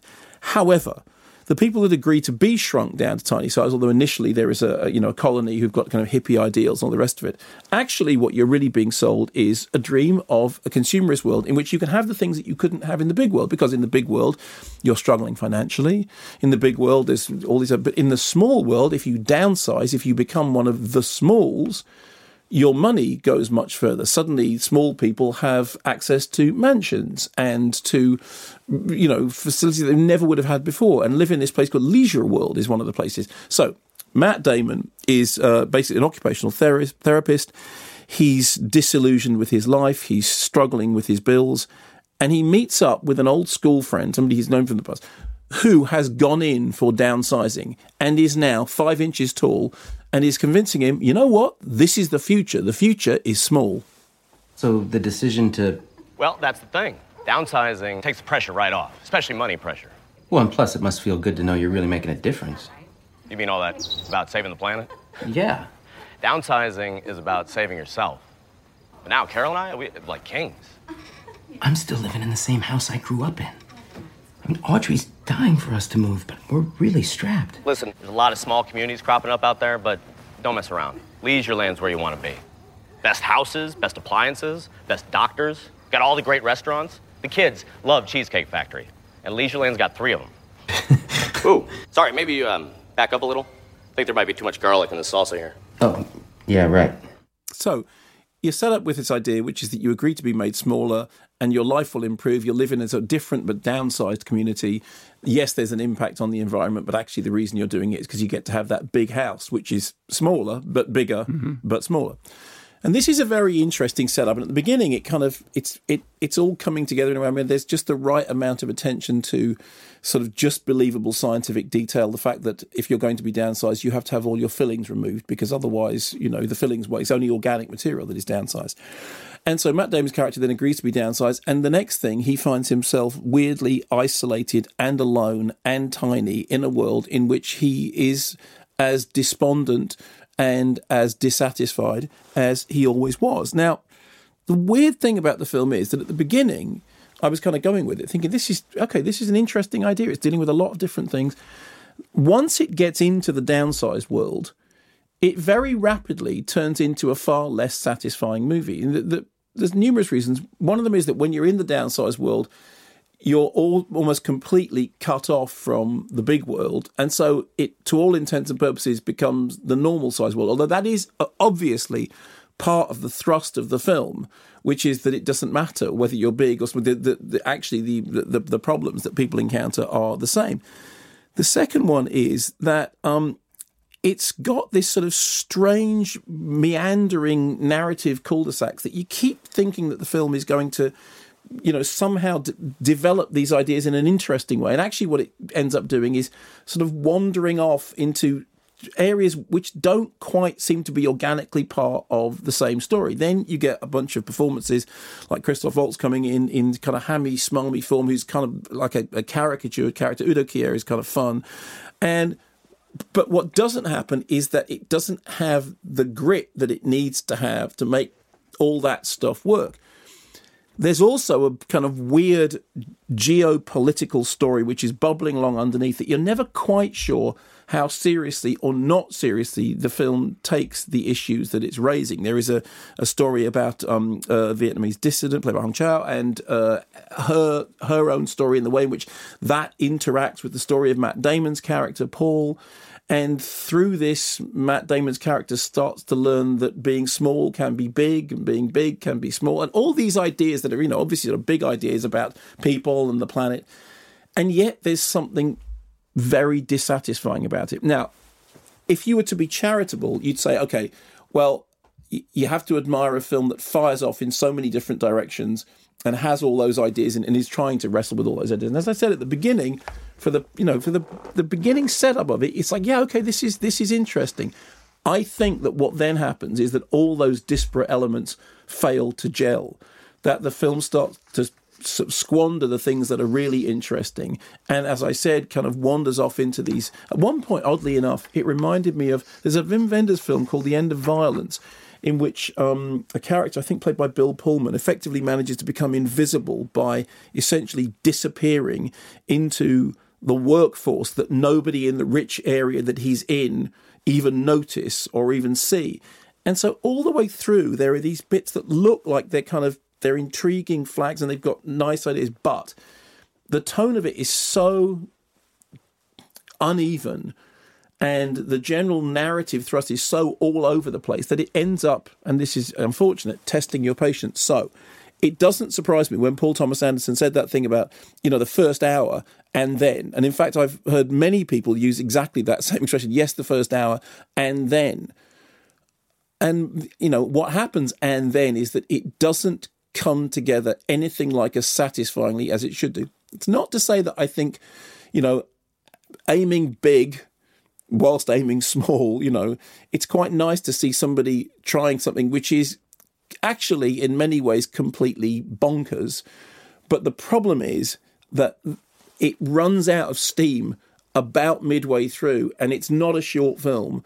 And it just cannot, it can't quite decide the tone that it's trying to get. And it ends up pulling in many different directions. So rather than being a film about this kind of central theme of big and it ends up being a film which is like going off in so many different ways that none of them actually come together and by the end of it you feel like okay the the, the irony of this is had they downsized the film itself i think it would have been much more successful uh, Derek Mead uh, on the email, loads of emails of people who've seen okay, this, just out of a screening of downsizing. Firstly, if you've seen the trailer, this is not that film. Yeah. Trailer suggests a comedy about little people in a big world. And the it's film not. actually tells a much darker story and one that's pretty damning of some humanity and lauds others. Gender politics, racism, monetarism, ethics, it's all here. It's a real mixed bag. Me, I like sci fi with exciting ideas, and there's enough going on here to say that it was worth the trip. Okay, but, there, but there's, there's enough going on here. And the subtext of that is pretty much there are things in it, but they don't quite come together. Uh, Stuart from Warrington, Stuart Wilson. I was lucky enough to be able to attend a preview of Downsizing. On the whole, it was very enjoyable. Easily hit six laughs. Christoph Waltz was just electric in it.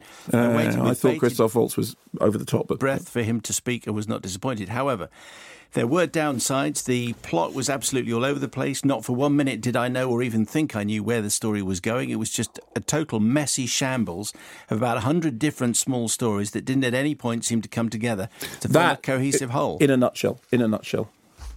Um, Louise Berry, um, I went to see Downsizing at Picture House uh, York, Sunday, 11 o'clock. I'll start with the highlights. Firstly, Picture House members are unbelievably code compliant. And secondly, I finally got to see a trailer for Ladybird. Which looks epic. now for the bad. Downsizing was patronising, dull, too long, and failed to pass the six laugh test. In fact, not one of the 120 cinema goers laughed audibly more than once. I spent the second half of the film thinking of where to go for Sunday lunch as the film could not. T- that's always a sign. That, that, that, should be on the poster. Spent the second half wondering where to go to lunch. But again, interesting that somebody uses that for the second half. Uh, Sophie Cookson, as the film started, I was quickly absorbed into an inventive and well developed world which raised interesting questions and ideas about global sustainability. After 30 minutes of this engaging concept, I was, I am convinced, someone accidentally switched on a different film. This second film contained performances comparable to nails down a chalkboard, a plot that made Thank little you. to no sense and veered wildly in strange directions and borderline racist undertones.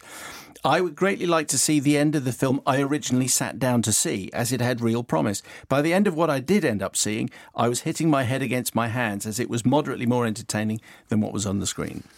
Okay, I mean that's a stronger response, a stronger reaction than I had. But again, there it seems to be a consensus that somewhere around the midpoint, it completely loses its way. Edward Randall. I am writing from the choir stalls of the church on behalf of a vocal group called the Swingles, alternatively known as the, Swingle Singers. The Swingle Singers. Swingle Singers. Some of your listeners may be familiar with us, and we have some devoted Wittertainees in our current lineup. Lineup. They were I just checked because they were uh, they were formed in 1962 Wow. in Paris by someone called Ward Swingle. Blimey. That's oh, I, I never knew that's why they were called the Swingle I thought it was like a sort of swing thing. I thought, you know. That's I think I think that's what everybody thinks.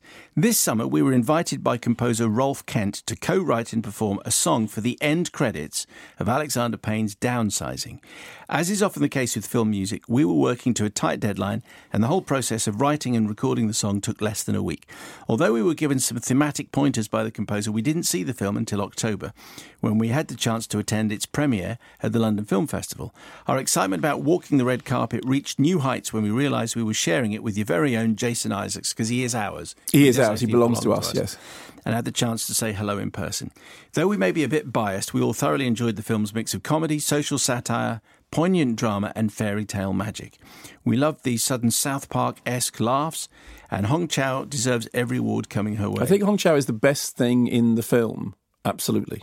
At the end of the screening, the audience applauded before discussing the film amongst themselves, rustling with coats and so on, except for the swingle singers in row B of the circle, frantically shushing people and straining to hear their own voices Yeah. over the commotion. So, whatever your listeners think of the film, we're counting on them to do the decent thing and stay in their seats for the credits, which is something we've been discussing anyway Yeah, in we recent have. weeks. Yeah, absolutely. Or at least make a bit less noise than the distinguished BFI audience did. Uh, anyway, so uh, we've got the song here. So this is the Go song. ahead. So right at the end uh, of downsizing, Okay. you'll hear some of this.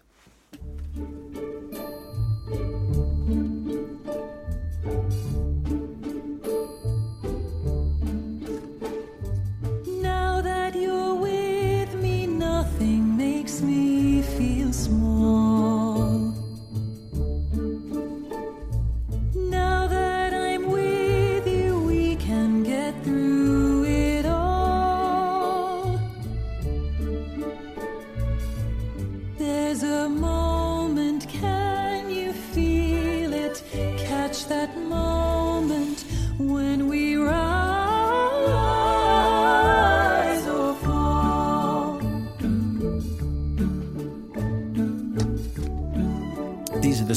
Swingles, Mark. By the way, It's rather lovely. It is. It is rather nice. So that's. I mean, they must have known when they were doing it that this is this is the song that everyone's going to be leaving the cinema to. But out of respect to the Swingles, who are, it turns out, big fans of the church, uh, you can stay in your seat until this song, which is called "A Little Change in the Weather," uh, has actually worked its way through. Do you want to hear a bit more? Go on. As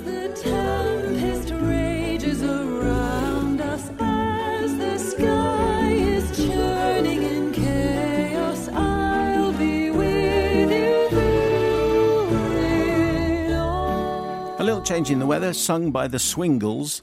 Uh, so I think that was really nice. Exactly like Very you good. said. Very, very charming. And uh, Edward Randall, thank you very much indeed. Cool. Uh, for sending us the email. So it's three Can I twenty get six. another review in just before we get to the half past? Well, I think if it lasts about um, three minutes, that'd be perfect. Mm, so Maze Runner Scorch Trial, uh, Maze Runner The Death Cure, which is the uh, the third part of the Maze Runner thing. You remember the first Maze Runner was 2014, then Scorch Yeah. Trials was 2015. So this has actually been a couple of years before now we get to this third part.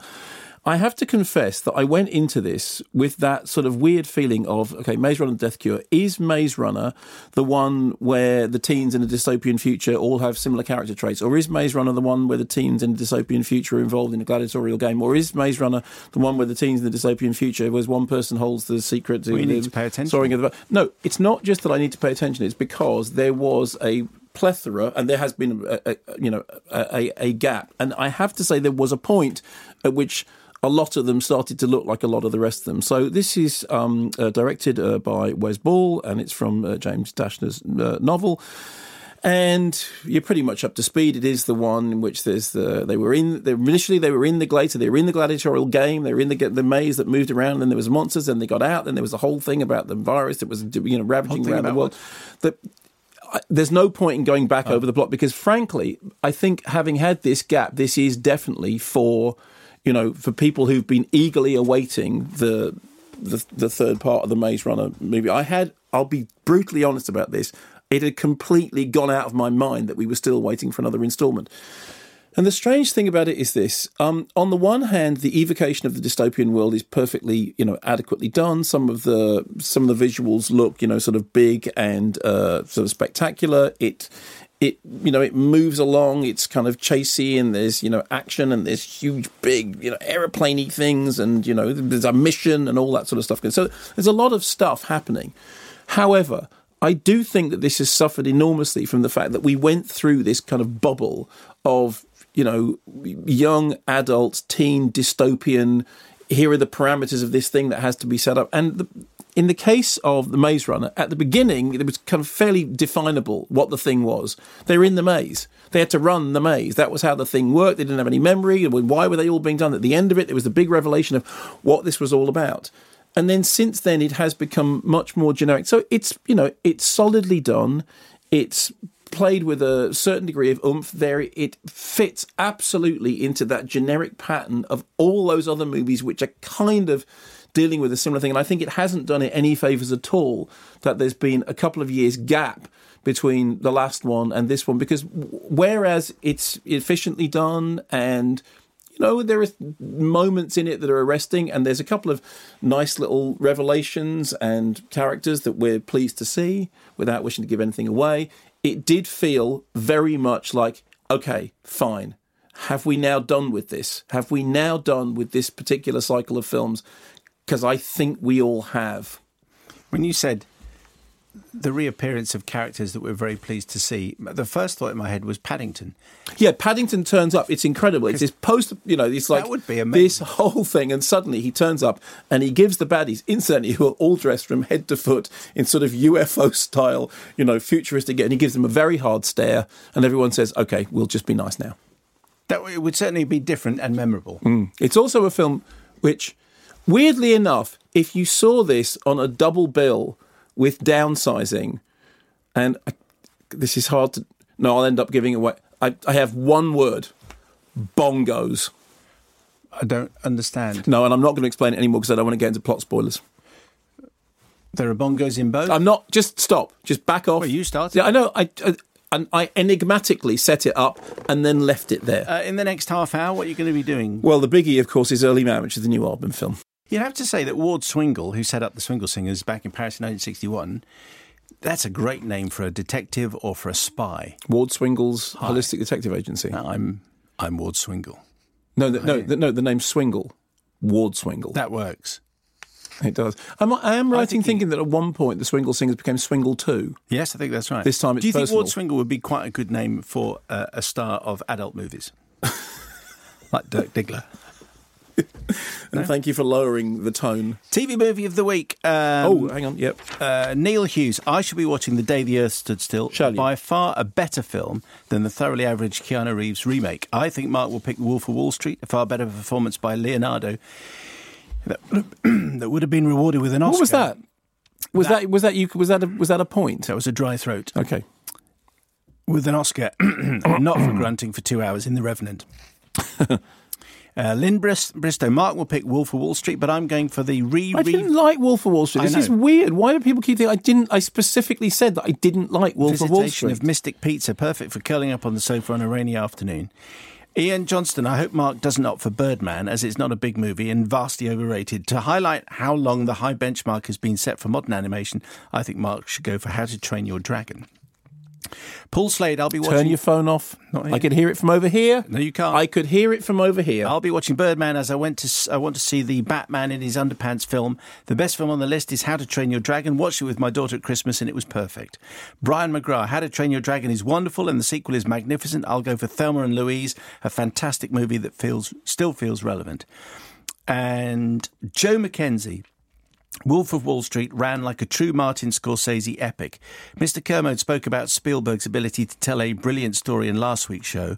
This was Scorsese back to his storytelling best. Every act has a memorable gem, from Matthew McConaughey's laying the flamboyant foundations to DiCaprio performing a perfect death knell of an individual whose only path was self destruction. If it's not TV Movie of the Week now, it has the quality to be TV Movie of the Week in 20 years' time. Well, it's not going to be that, but what is our TV Movie of the Week? Well, I am going to go for the day the Earth stood still, the 1951. You know, as in Michael Rennie was ill the day the Earth stood still, but he told us where we stand. You're looking at me as though that's. And Flash Gordon was there in silver underwear. Claude Rains of the Invisible Man. Again, you're looking at me as though I should be nodding knowingly. Okay, never mind. A lot of people out there understand what I'm talking about. Can I you explain for everyone else? Michael Rennie was ill the day the Earth stood still. Yes. but he told us where we stand. Go on. Science fiction, ooh, double. It's the beginning of Rocky Horror Picture Show, for heaven's sake, or the Rocky Horror Show. Anyway, but not least because it's got not being up to fantastic uh, Bernard Herrmann score, and it is a, a film which, again, is unbelievably timely. A film in which, you know, people arrive from outer space because mankind is going completely crazy, go nuts. And need to be spoken to by a tall person accompanied by a large robot. TV movie of the week. Oh, when's it on, by the way? that it is on Sunday on Film 4 at 11 a.m. So that's an ideal time. Perfect. TV movie of the week's evil twin. TV movie of the week so bad it's bad. It's our pick of this week's unflushable unsavouries. Choices this week are Exodus, Gods and Kings, Burlesque, Transformers, Dark of the Moon, and RockNRolla. James Beckingham, why do we have to choose one? They should all be avoided. Mark Harrison, you've gone too far this time. RockNRolla is a modern day classic. No, it isn't.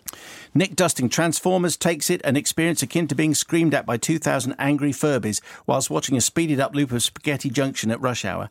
And uh, Nice Butler Wash. I've just I have a soft spot for burlesque. Yes, it's a staggeringly generic storyline, but Cher and Stanley Tucci, or the Tooch as I call him, throwing out sass like nobody's business is a joy. What is our TV Burlesque. movie of the week? Burlesque. Why? You just used the phrase throwing out sass like nobody's business. Burlesque. When's that on then? It's a terrible film which you can avoid by not turning on at six twenty p.m. on Monday on Sunny Movies. Thank you very much In order indeed. to see Showgirls uh, for you know, I mean, burlesque. There was a weird thing that when Burlesque came out, um, there was this story that I mean, you know everyone said Showgirls was terrible, and then it turned out actually later on that uh, you know it was a cult movie and everybody went along and they sang along and they joined in and all the rest of it. Burlesque didn't even get that level of cult following, and I now know people now write in and go, yes, it did. Terrible, terrible, terrible, terrible, and once more Terrible. terrible. let's close that door. Let's we? leave it behind. Let's just say no. Let's Okay. collectively say no to burlesque. We are not at home. Would we like to tell the To burlesque. listening audience what you just had to do? Well, you kept claiming it was my phone, but I just went over and it's already on airport, so I don't know. Well, what keeps buzzing?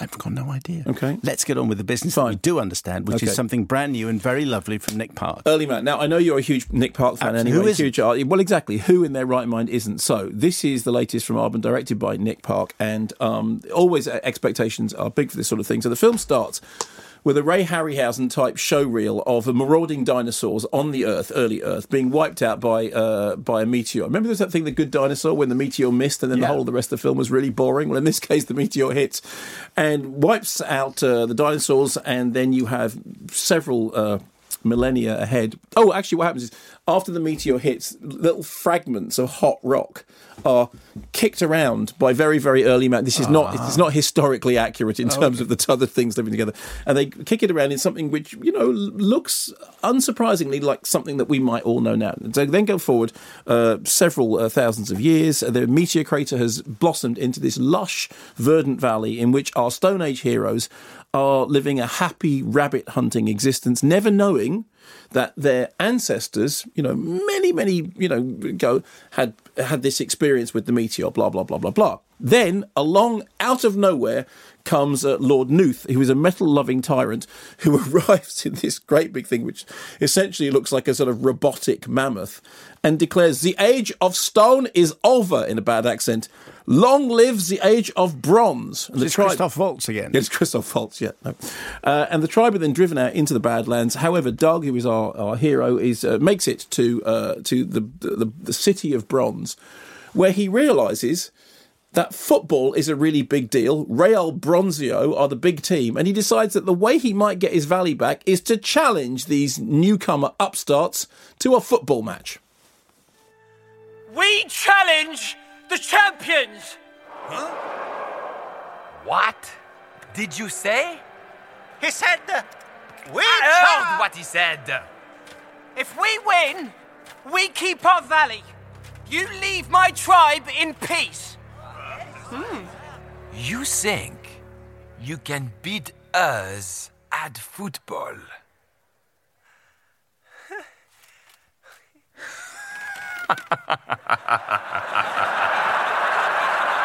A match between the bronze and the brutes? What an idea! Sacrilege, O Premier Leader. Yes, quite.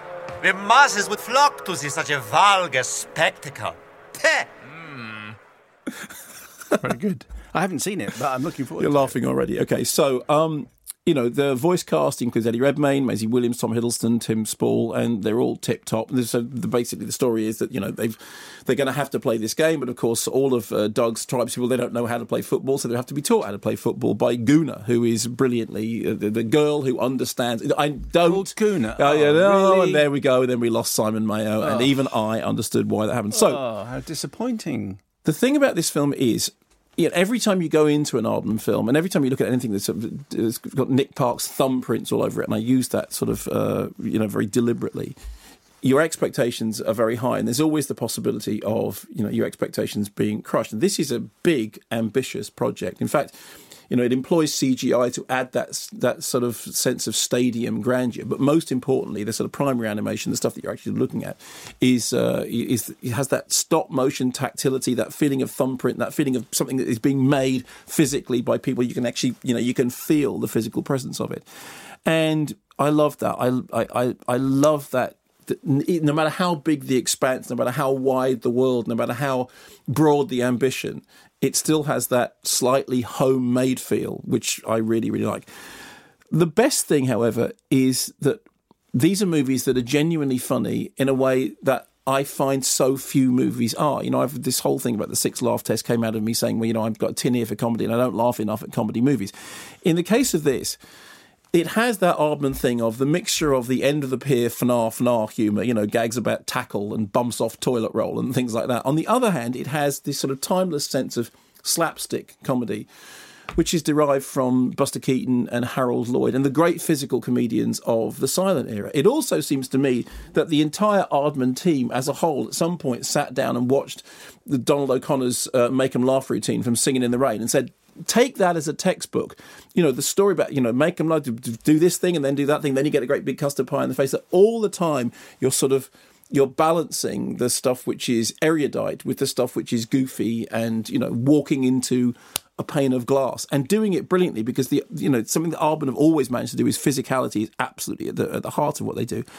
I started laughing right at the beginning of the film. Right at the beginning of the film, we had the dinosaurs and we had the sort of nods to Harryhausen, and I thought, okay, this is fun. I'm going, you know, to be sort of chucklesome opening, but you know, possibly it's not going to keep it up, and it did keep it up. It kept me laughing all the way through, and I saw it in a screening. There was only two people. There was me and one other person who was enjoying it. I don't think they were enjoying it quite as much as I was, and I started to become self-conscious about how much I was laughing and how much I was laughing out loud and how much it was evident that if there was laughter in the room it was me because it was literally me and this other person and that didn't put a dampener on it at all.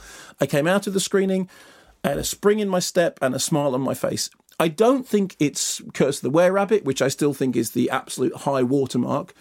But then that's like saying, well, you know, Orson Welles after Citizen Kane never made Citizen Kane. But I really enjoyed it. I really thought it it looked funny. I know, as you know, I know absolutely nothing about football, and so part of me was worried. If I go and see a film in which there is a sort of football theme, am I, is it just going to lose me? No, it didn't, because Nick Park said at one point he described it as being like Gladiator meets Dodgeball. But in fact, for me, it was more Gregory's Girl meets one million years BC via Escape to Victory. And somehow it makes all that work because the voice gags are funny, because the visual gags are funny, because it's like End of the Pier, but also like Music Hall because it has a sense of silent comedy and cine literacy, but it's not scared of just making really, really sort of straightforward somebody walks into a wall gag.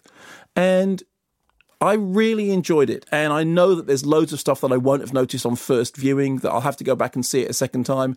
And there is no heaviness in my heart about that at all. I'm I, I just want to watch it again. Go, oh, I missed that, and I missed that, and I missed that, and I missed that. Loved it. Mark Robbins says, just come out of an early man uh, screening, having watched it with my mum. Brilliant movie. Uh, excellent cast, great jokes. My mum said the smile didn't leave her face from start to finish. And Good. it was a great choice. So well done, me. This is from Mark in Southampton, but obviously not that Mark. The Actually, down- how do you know that? How do you know it wasn't me? The only downside was the amount of popcorn left strewn on the steps by what appeared to be just two small children. Uh, so, Kay Mead, I caught a preview screening of Early Man at the BFI in London. Had a Q&A with Nick Park as well. Having been an Aardman film since, uh, fan since back in the days of Vision On and being more than slightly obsessed with Wallace and Gromit, I bought the tickets as a family treat. While I was hopeful that a good time would be had by all, I also had slight concerns that the trailer may have been given may have given away all the good bits, as Oh, so okay. often happens. And that would be hard to deliver a tale about cavemen and football that would appeal to all and live up to the studio's past works. And? I need not have worried. Good. Early Man Okay, is great. an absolute gem. It was so funny. Passed the six laugh test before the film's title had even appeared on the screen, and it kept the giggles throughout. it's actually at least a 60 laugh It is. experience. It is. I laughed all the way through. The film is fast paced and engaging with an excellent storyline, super characterization, and all the background detailing and charm we've come to expect from Aardman. Plus, it has the cutest rabbit to ever grace the Stone Age. Yeah. A five star treat. I can't wait to see it again. Matt Crocker, Bristol. Sack race champion years four to six. Dear Mussolini and Gramsci. I was lucky enough to be invited to the uh, Bristol. Which one of those is which? I don't want to be either of them. Okay. No, no, that's what I mean. Okay. Uh, by a friend working for Aardman and dutifully shuffled along to the local multiplex. After a brief introduction by Nick Park and Maisie Williams, we settled down for a fun family film. Beforehand, I was worried that the film would get bogged down too much around the football theme, but although it definitely featured the strong character work and classic Aardman physical humour shone through, it cruised past the 17 laugh test here. There's so many, so many different tests. Just add your own number. Think of a number. And had some solid jokes that pulled some of the bigger laughs I've had at a film of late, especially enjoying the antics of the Gnasher like hobnob. Uh, hognob. Hognob. Hognob. The story's nothing new, especially for Aardman, who seem to really like stories. Can I just say, you're right, Gnasher. That hadn't occurred to me because I just kept thinking of Hognob as a sort of a derivation of, of Gromit. But actually, you're right. Gnasher like is exactly right. Uh, it's nothing new. The story's nothing new, especially for Aardman, who seemed to really like stories where the protagonists struggled to get home, but it provided a decent background. Then there's a spoilery bit. Uh, overall, I had a really decent time with the film. By no means a must see, but definitely worth the price of admission. Should keep kids and, and adults alike entertained. Uh, Early Man, a new Nick Park film, uh, and that's out. Now, a special podcast extra for you now. Blade Runner 2049 was one of our most talked about films of 2017, and it's received five Oscar nominations. The film's available on digital download from Sunday, DVD and Blu ray next week. And I've been talking to its director, Denis Villeneuve. First, here's a clip. They say you're the best memory maker there is. Well, then they're kind. I love birthday parties. You work for Wallace. Subcontract. I'm one of his suppliers. He offered to buy me out, but I take my freedom where I can find it. Why are you so good? What makes your memories so authentic?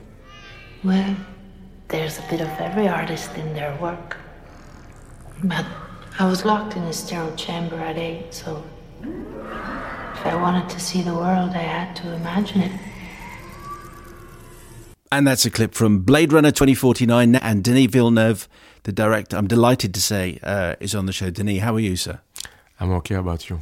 Uh, doing all right. And um, the DVD release is a moment, isn't it, when a film gets sort of reconsidered and people look at it again and they paid money to see it before. Now they're getting their own physical copy. Uh, and I guess you get a chance to sit back and think a bit more about this extraordinary project which has dominated your life uh, for so long. Are you? Do you get involved in the transfer of the movie to the DVD? Is it a big part of what you do? The, the thing is, uh, I um, on that uh, that project we we worked until the very last minute to make sure that the movie will be released for the theater, the- theatrical release.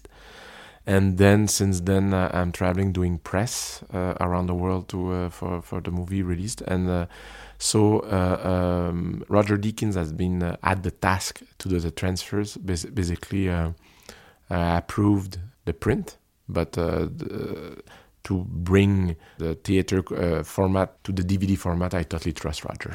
yes, if you're going to trust anyone, you're going to Yeah, exactly. you, are, are going to trust him. But it's such a the whole point. We talked about this a lot uh, at the time. The whole point is to see this film on the biggest screen that you possibly can, Yeah, with the most wonderful sound system. It, it has been designed to be seen on a on a, a huge format, you know, uh, on a massive screen or IMAX screen.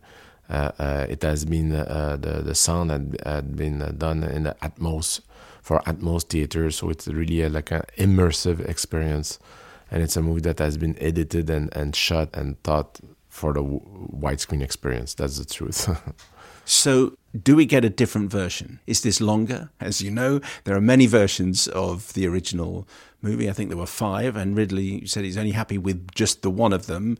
Is this the only DVD of your film that's going to exist? Yeah, the thing is that I had a different experience than Ridley, was like a, it uh, was more of a confronting, a combative uh, environment where when he made his movies. Mine was made with friends that were protecting my vision. So I, the v- version that the people saw in the theater is my director's cut. I will say that uh, there was like uh, there's just one cut. There was several versions. There's the 3D version, the 2D version. Uh, personally, I think that uh, the the I would say the director's cut of this movie is the 2D Atmos with the Dolby Atmos uh, sound will be the my my director's cut. You know, I'm not a big 3D fan, I must say. No, I didn't think that you would.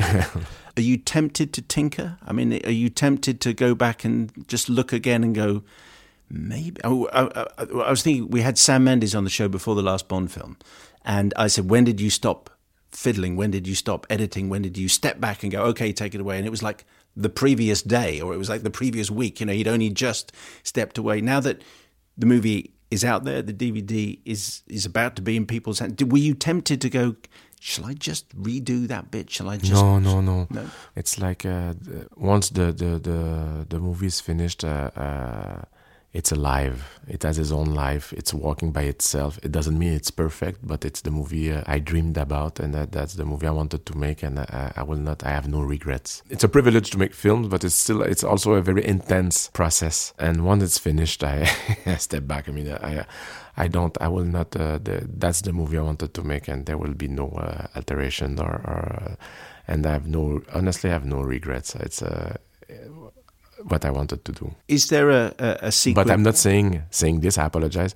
I saying this. I'm not saying the movie is perfect at all. I mean, uh, I I know where uh, uh, there's things uh, as a film director through time uh, you you slowly digest the experience and see uh, what you have to improve uh, as an artist as a to to make a better film. But uh, for the next one, I will say, yeah. You say it's not perfect. Let me paraphrase the audience's opinion to the show of your movie, which they loved, and Mark loved it as well. Uh, I know he did an interview with you, did an on stage with you and, uh, and Ridley Scott, uh, and absolutely thinks it's a beautiful work of art. There were some people, and you'll be familiar with the criticism about the gender politics uh, of the film, and I wondered if you could uh, address that. The people who think that human women particularly seem to be written out of the film. Could you address some of their concerns about the way women are presented? The thing is, uh, um, when I read the screenplay, a thing that really uh, seduced me, if I may say, is the fact that there was a lot of female protagonists.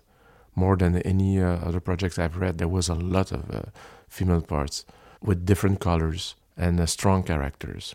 With some of them having more of a film noir trope, like uh, femme fatale or things like that, that could be seen today uh, as a, a, a cliche, of course. But uh, the way I approach it is, um, for me, making movies is like to try to explore uh, the world of today. To the movies are a mirror of uh, of uh, our societies. I mean, I, I try to explain. It's a movie for Blade Runner is not a movie about our future. It's about today, and it it says that the things about how femininity is approached in society today. It's a mirror of today. So it's just a reflection of what we are. I think there's like uh, some movies are made uh, ideals, meaning that it's utopia. They want to create a world that uh, is uh, a better world. The movie I, am making are exploring shadows, so it's like uh, it's part of the shadows of a, of a Western world, the objectification of women. So it's part of the movie.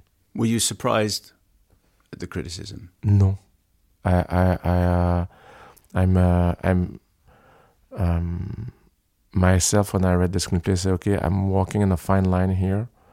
Uh, it has to be seen. It has to be an exploration of uh, this reality. The way to approach it is I try to make the characters, the feminine character, with a depth and and having a uh, interesting characters uh, arc.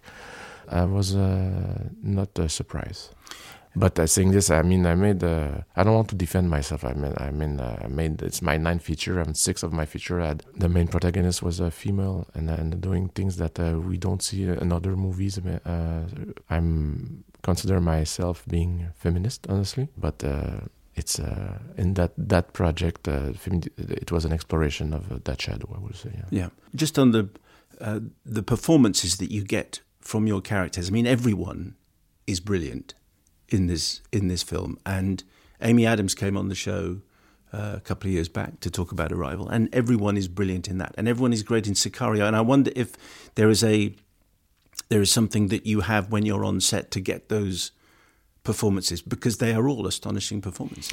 Man, it's all about casting. Uh, it's it's all about casting. I mean, I mean uh, have been blessed to work with uh, strong uh, actresses and actors. I mean, it's like the I, I have uh, and it's uh, it's the I think the relationship that I'm building with the actors is is one of trust and and where I'm trying to create an, an environment where they feel safe to to explore uh, and to go uh, to push the boundaries mm. of, of, their skills and uh, but that uh, I will give the credits to the actors honestly. It's like uh, I, I I had been lucky to work with great great actors. Uh, you've you've already mentioned Roger Deakins. Do you think it's time that he won you know that thing? listen the, the, it's like for me, Deakins is bigger than the Academy Awards. I mean, it's like he, he is a, a, a, one of the great artists of our times, and what he had brought to cinema so far is absolutely unique and fantastic. And, and uh, um, of course, Academy Awards is a, it's a beautiful uh, compliment, but he should have won several times so yes, far. Of course. he's a, but at the same time, he's in a win-win position right now because if ever he get nominated again, uh, if he wins then he wins. If he doesn't, then he, he just uh, increase the legend. is it, I wonder if you could illustrate? Is there a scene that you could pick from Blade Runner twenty forty nine where where you could explain what he does and what he brings and the aesthetic that he brought to? but uh, I will uh, uh, give an example. Mm. I mean, each uh, there's a lot of them, but I will say, like for instance, when you see um, Ryan Gosling walking in an orange desert, you know, uh, it's a scene that, uh, in order to create a scene like that, uh, we needed to control totally the atmosphere to have the density of the atmosphere. You cannot fake that in CG. You have a character walking through strange orange fog, and and for that uh, uh, we did it. Uh, it was it's by far one of my favorite moment of the shoot because it was uh, totally uh, done on camera. We took one of the biggest stage in, in uh, Budapest and we filled it with uh, with atmosphere. And way Roger lit the, the atmosphere with uh, created that with filters in front of the camera, created that kind of orange uh, color. And the way the light is done feels totally natural. Most of the time, those shots that are done on stage look like artificial, but this this time the the you really feel the like a, a overcast day? And the way roger uh, used the density and the depth of field created infinity with the, the fog. So it really created a feeling that you are in a vast environment. And i thought it was really beautiful very poetic and old way of doing things that i deeply love that requires a lot of strong skills to do that. Uh, some listeners questions to you denis. Um, takako fukushima says A Blade Runner 2049 is a film that asks yet more questions leading from the first, but gives comparatively few answers. Obviously, this was a conscious choice. But is there an easier cut of the film that actually presents some of these answers through the dialogue? Or were so many plot and character points always meant to be left up to, to interpretation? It was always like that. It was always uh, uh, as one of the quality that I loved about the screenplay. It was it it it, it adds that kind of uh, enigmatic, hypnotic quality uh, where uh, uh, you raise questions and and uh, you hope that the uh, audience will be uh, um, uh, excited enough to, to, to try to find the answers by Yes. themselves. You enjoy the ambiguity. I deeply love it. It's exciting. It's I love the power of, of mystery. Yeah. Mike McKernan's question Could you please ask Denis this as the most talented, interesting, and watchable director working today? That's good. That's a compliment, a bit generous. Uh, what kept you awake at night, worrying as the biggest challenge, taking on a sequel to such a beloved and argued over cult classic? Uh, so, w- was there was there one bit one Uh, aspect no, that uh, the, the thing the thing is very simple. Uh, I, I I I was not sleeping before I said yes. I didn't want to feel like a vandal walking into a church. You know, I, I didn't I do, do have the right to do that. It's like the original Blade Runners being such a, a landmark in film history. I, I, I, uh, in film history landscape. I, how do I have the permission to do that? And and once I, I made peace with the the idea, uh, uh, then I had no more fear because I, I needed to f- go back to f- the joy of filmmaking, the pure joy of uh, artistic gesture. And uh, but uh, there was a lot of anxiety before I said yes. Yeah. and the original Blade Runner, Denis, took its time to be revered. You have had fabulous reviews. Do you think it might take time also for your film to be revered in the same way?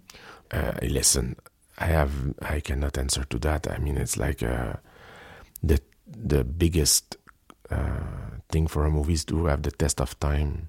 We are bound to to please an audience in the first weekend, but it's like uh, we it's I uh, I hope I will uh, the movie will endure the test of time. I hope it will be appreciated. It will be liked in the, in the future too. I will love to. That will be the biggest compliment.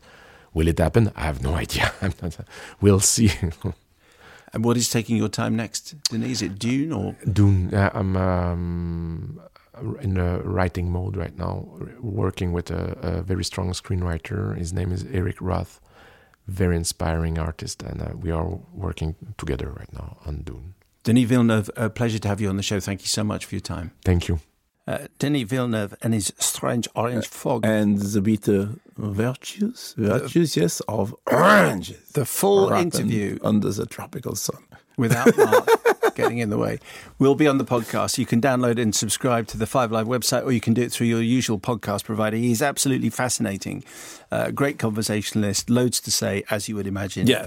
uh, lots of uh, lots of conversation about all his film, but obviously specifically uh, about Blade Runner. So that's Denis Villeneuve as an exclusive going to be on the podcast, uh, which you're going to enjoy, Mark, very much. Oh, I'm really looking forward but to you've got five minutes to show everything that you're capable of. Okay, so now. very quickly, let's do Nothing Factory, which is directed by Pedro Pinho. And uh, this is a very, very strange, also very intriguing Portuguese film released by the ICA.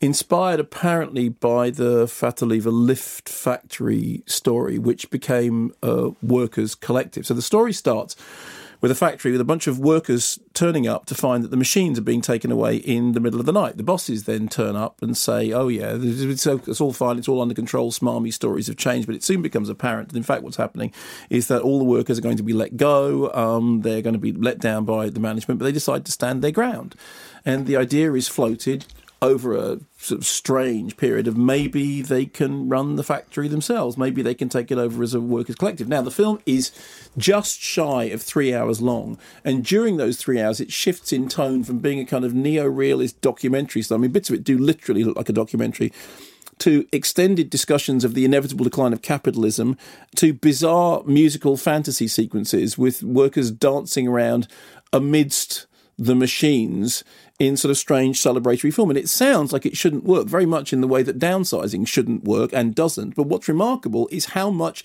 this does work.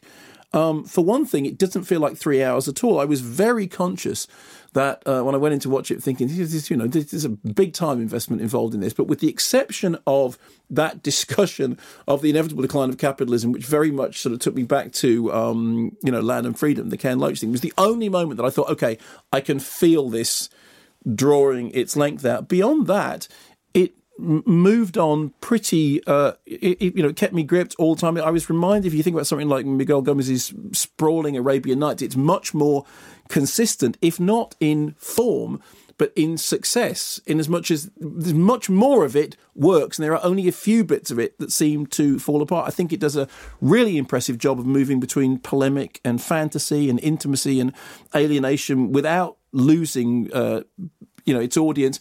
It's not for everybody, but what really surprised me is how much it was for me. I mean, I I was genuinely surprised by how much I enjoyed it. Also worth uh, pointing out. Last Flag Flying, which is a new movie by Richard Linklater with Bryan Cranston, Laurence Fishburne, Steve Carell. Um, it's based on a novel which is by Darryl Ponicsan, which is the the novel itself is a follow on to the novel which became the film of The Last Detail. You know, Hal Ashby made The Last Detail with uh, Jack Nicholson uh, and in the early 70s, Otis Young and Randy Quaid. So this now is essentially like a kind of unofficial sequel because it's following on from the novel rather than the sequel to the film. Story is uh, those three characters. They're former Marines who served together in Vietnam. They're reunited uh, after decades. Uh, Steve Carell's doc shows up in Bryan Cranston's bar. His son has been killed uh, in Iraq. He feels the need to reunite with his former cronies. So they go out looking for Laurence Fishburne's character, Mueller, who turns out to have renounced drink, renounced drugs, and taken holy vows. I'm glad to see you prevailing over your hardships, Doc. Oh, I do my best. You, at least, seem to have turned out to be a decent man. No, try to be. So do I. Me too. I, uh, I regret any role I played in all that foolishness that happened back in Vietnam. It's okay. What? We're going to lose the clip there because we're going to run out of time. So basically, here's the thing. I th- it's like a melancholy road trip. It looks back at past times, seeing how they compare with the present. Bryan Cranston is really impressively acerbic. Um, Fishburne keeps it all under wraps. Somebody who has now taken on, you know, holy vows and has completely changed his life and turned his life around. But actually, the person who I was most struck by was Steve Carell, who I thought was very convincing as this grieving character suddenly finding themselves in a world that they didn't understand and facing up to grief and loss. It's not world changing, but I was impressed by the ensemble performances. He's an impressive actor, isn't he? He is. He really is. What is our movie of the week? Early Man. Is that right? Yeah, but there was no there was no question about that, was there? I was just underlining the point. Okay. Just before you go, Mark. I mean, Yeah, I mean, I'm you've not- I'm not- I'm not in a hurry. Well, you've got some TV to do, haven't you? With your TV friend. I'm I'm going to do uh, the TV, and then I'm going to go and sing Happy Birthday in person to Dave Norris. How was Tromso? Oh, it was wonderful. Little, oh, uh, it was so fabulous. We went out there to. Um, we- it was the, the Tromso Film Tromso International Film Festival, and I've not been before. But you've been, right? No, no, but, no, but you've been to Iceland, which is not as north as Tromso. No. So. Uh, the good lady professor, her indoors, and I run the Shetland Film Festival, which is the most northerly film festival in the UK. The Tromso International Film Festival is the most northerly film festival in the world. Yes, and it's actually you know it's up in the Arctic Circle, and the, I bet all the Hollywood glitterati will turn up though. they're all there all the time. And it was minus eleven, minus twelve, something like that when we were there. The the night before we were there, apparently the Northern Lights were dancing in the sky in ways that you wouldn't believe. Of course, when we got there, they didn't. Um, but you know that's fine because I'm definitely going back to Trom. Did you say Tromso? Tromso, But they- I think they say more Tromsø. I think like that. Anyway, it was really wonderful. The festival was brilliant. We played Beggars of Life, which is this 1920s uh, Louise Brooks film, which I just love to pieces. The audience were fantastic. I mean, one thing about it is that it, although it's really cold, and although it's really you you know you kind of acclimatise. You, you you know you wear long johns and all the rest of it, and then you just get on with everything fine. But the weirdest thing about Tromsø, which is a, you know re- a really beautiful place, is the bit that we were in. It appeared that uh, pedestrians have right of way over cars. So you'd be walking along the pavement, and you'd look at something across the other side of the road, and the traffic would stop, and you'd have to go. Oh no, sorry, I'm not. I'm not. Wow. You know, I mean, yeah, it was so civilized. I mean, it's yeah, really. I would I would recommend you go because it's just. It was breathtaking, and it was really cold, but really warm at the same time. There ain't no party like a Tromso Tromso, love party. John Meakin from Nottingham, uh, on the subject of Last Flag Flying. Yes. Uh, who's been to see it. Reviews made me think it would be a, pre- uh, a precise anti-Trumpian piece, but it doesn't have the courage to see it through, and the ending pulls a punch, settling instead for a comfortably sentimental position on a fence. It's a bit of an oddity from Richard Linklater. The pacing is It is frequently odd. lost in baggy asides, and some of the humour is notably dated. It is probably it was probably the point. The original novel is a sequel to the Vietnam set The Last Detail, filmed in 1971, as you mentioned. So keeping the new story to 2005 does accentuate the idea of time passing unwitnessed. Even so, poking fun at Eminem and mobile phones still feels anachronistic. Right. Okay. But it's still an enjoyable film, even if it lacks oomph. It's a cinematic hug, screenings of which should be accompanied by mugs of cocoa.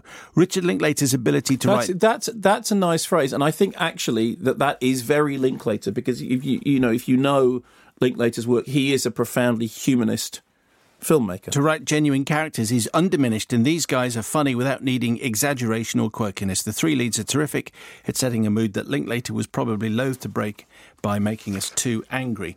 Uh, Mike O'Reilly has been on Mark, and listen up. Yeah. He's in Knutsford. Okay. Dear Mola and Premolar, first email to the show, long time listener. I feel I must correspond with regard to the remark, I don't care about some dentist. No one cares about some, Some dentist. dentist. It was a it was a quote from uh, Three billboards. billboards. mentioned by Mark last week. I have a couple of constructive points. And this is in capital letters and bold. Okay, here we go.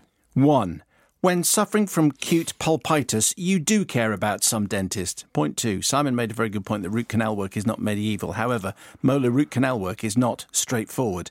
I would like to offer my services free of charge, apart from a reserved sun lounger. I'll bring my own towel as the cruise dentist for the next voyage to provide treatment and education to church members to demonstrate that dentistry has moved on from the dark ages. I'll provide all the usual dentist services along with uh, dental related movies. Dental rental, in fact, is what it is. Finding Nemo, Gremlins, Marathon Man, Little Shop of Horrors, the whole nine yards, any Harry Potter movie because Hermione's parents were both dentists, The Hangover, and The Last Jedi because it's great and even Jedi's need to floss. Thank you. It's very good. Can I can I say something about this? About what? About the, on the subject of dentists, which is this: I have got really, really bad teeth problems, and I have had, I've you know, receding bone and all manner of stuff, and uh, I have had a huge amount of uh, dental prodding and surgery, and I am, uh, believe me, I am more aware than most people just how fabulous when you find a dentist who is going to help you through these difficult times. They are suddenly the most. So, yeah, I was quoting a movie. I don't think who cares about it. I am one of the people who cares profoundly about my dentist because having had the work done that I've had done, I mean, you know, this is just to hold my mouth together, basically. But I've just got rubbish So teeth, and, it's quite, and I think it was quite clear that everybody knows you were quoting from a film, and that was not film, your opinion. yeah, and I- we all love dentists. Yeah, no, no, it, it's it. but You love the dentist if you find the right dentist. You want to hang on to them forever. And of um, actually, I have to say that the, the, the dentist who was so brilliant to me has now retired. And when I found out he was retiring, I almost wept. Well, le- well, let's dedicate the whole of this podcast to all dentists who are in the church, apart from my school dentist, who uh, made a point of not using anaesthetic. Yeah. that was that was the big thing. Yeah, and when I dentist. when I was at Thank very school, I had a dentist who was from the Middle Ages who was at one point drilling one of my teeth and missed. And that's where we move on. Uh, we still have a DVD of the week uh, to come, and that'll be a triumphant end to the show. But you've got a little review, have you? Have, or have Oh, you just done? very, quickly do 12 strong just because we, we didn't 12 get what? 12 strong because we didn't manage to get this. It's Mark Strong. It's, it's, it's Mark Is it me, Strong. Mark Strong? Yes, Is he back? uh, 12 strong. So this is it's portentously billed as the declassified true story of the horse soldiers. It's an unremarkable film about what appears to have been a remarkable uh, military campaign in the aftermath of 9/11. So um, Chris Hemsworth is the team leader. Mitch Nelson, who is basically testing his mettle on this top top secret mission to take um, a key uh, Afghanistan town in tandem with local anti-Taliban warlords. It seems like uh, an impossible mission, but he's the man for the job. Here's a clip. We're teaming up with a warlord that we know nothing about. We're not going to be able to tell our enemies from our allies. Every step we take is going to be on a minefield from a hundred different wars. No one's ever called in a smart bomb airstrike from a B-52. So anyone who tells you they've done this before, has experience in this, is lying, sir. There's no playbook here. We're going to have to write it ourselves. I briefed five potential captains for this mission. About a hundred years of military experience between them. But you're the only one that sees it the way it is. I choose you. You and 11 men. Task Force Dagger. I would be remiss if I did not say to you, even in success, the odds of you coming home. You're 100%, sir. With all due respect. See, I kind of made a promise, too. You know better than that, Nelson. What'd she get you to? Christmas. It's a hell of a thing we do, isn't it? How do you love your family and leave them to go to war?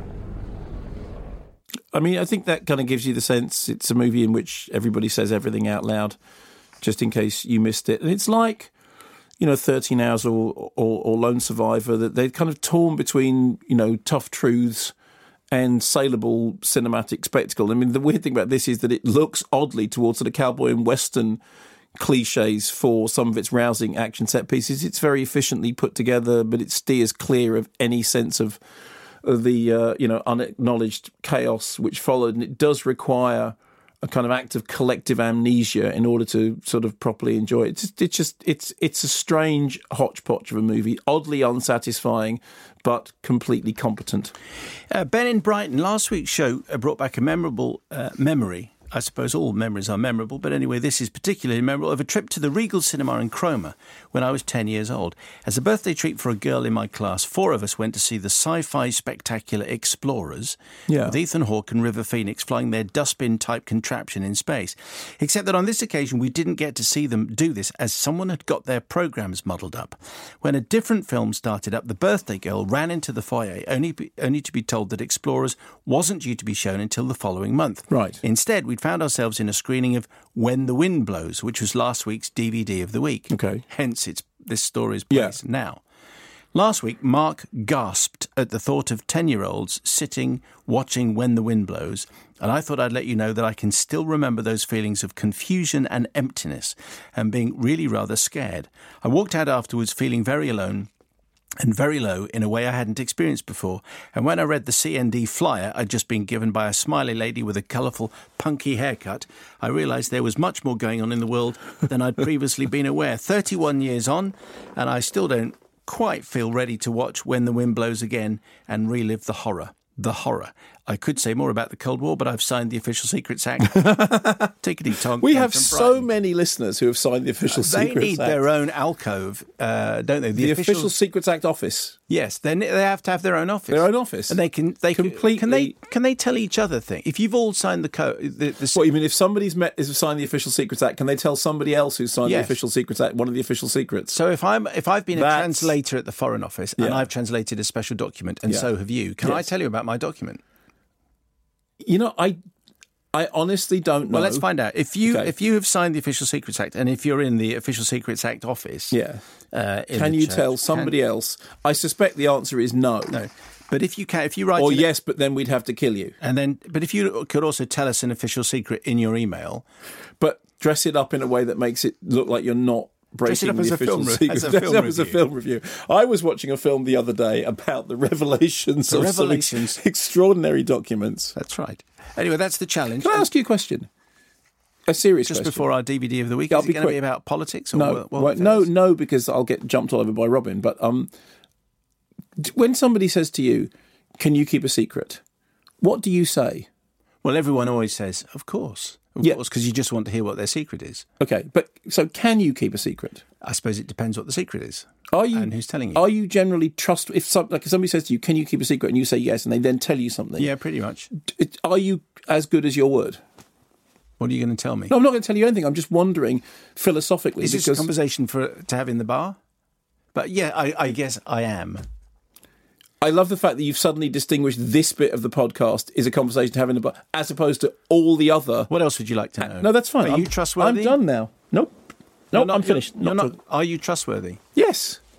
So I could tell you a secret now, and you wouldn't tell anyone else. If you said to me, "Don't tell anyone else this secret," I wouldn't. I used to be an MI6. Okay. I won't tell anyone. Thanks. Anyway, a while back we were talking about the DVD of the week uh, from last week. Somehow seems like an anticlimax now, but there we go. Brings us to this lovely piece of music.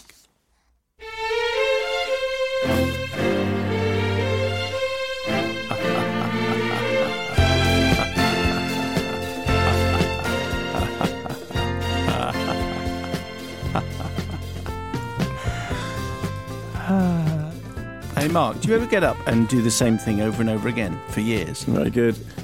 You see the same people day after day, week after week. You try and be a bit of a better person every day, learn something new, a language perhaps, or a musical instrument. Still, there's the repetition, and you still bump into Ned Ryerson every day. Hmm? Mm-hmm. Mm-hmm. Mm-hmm.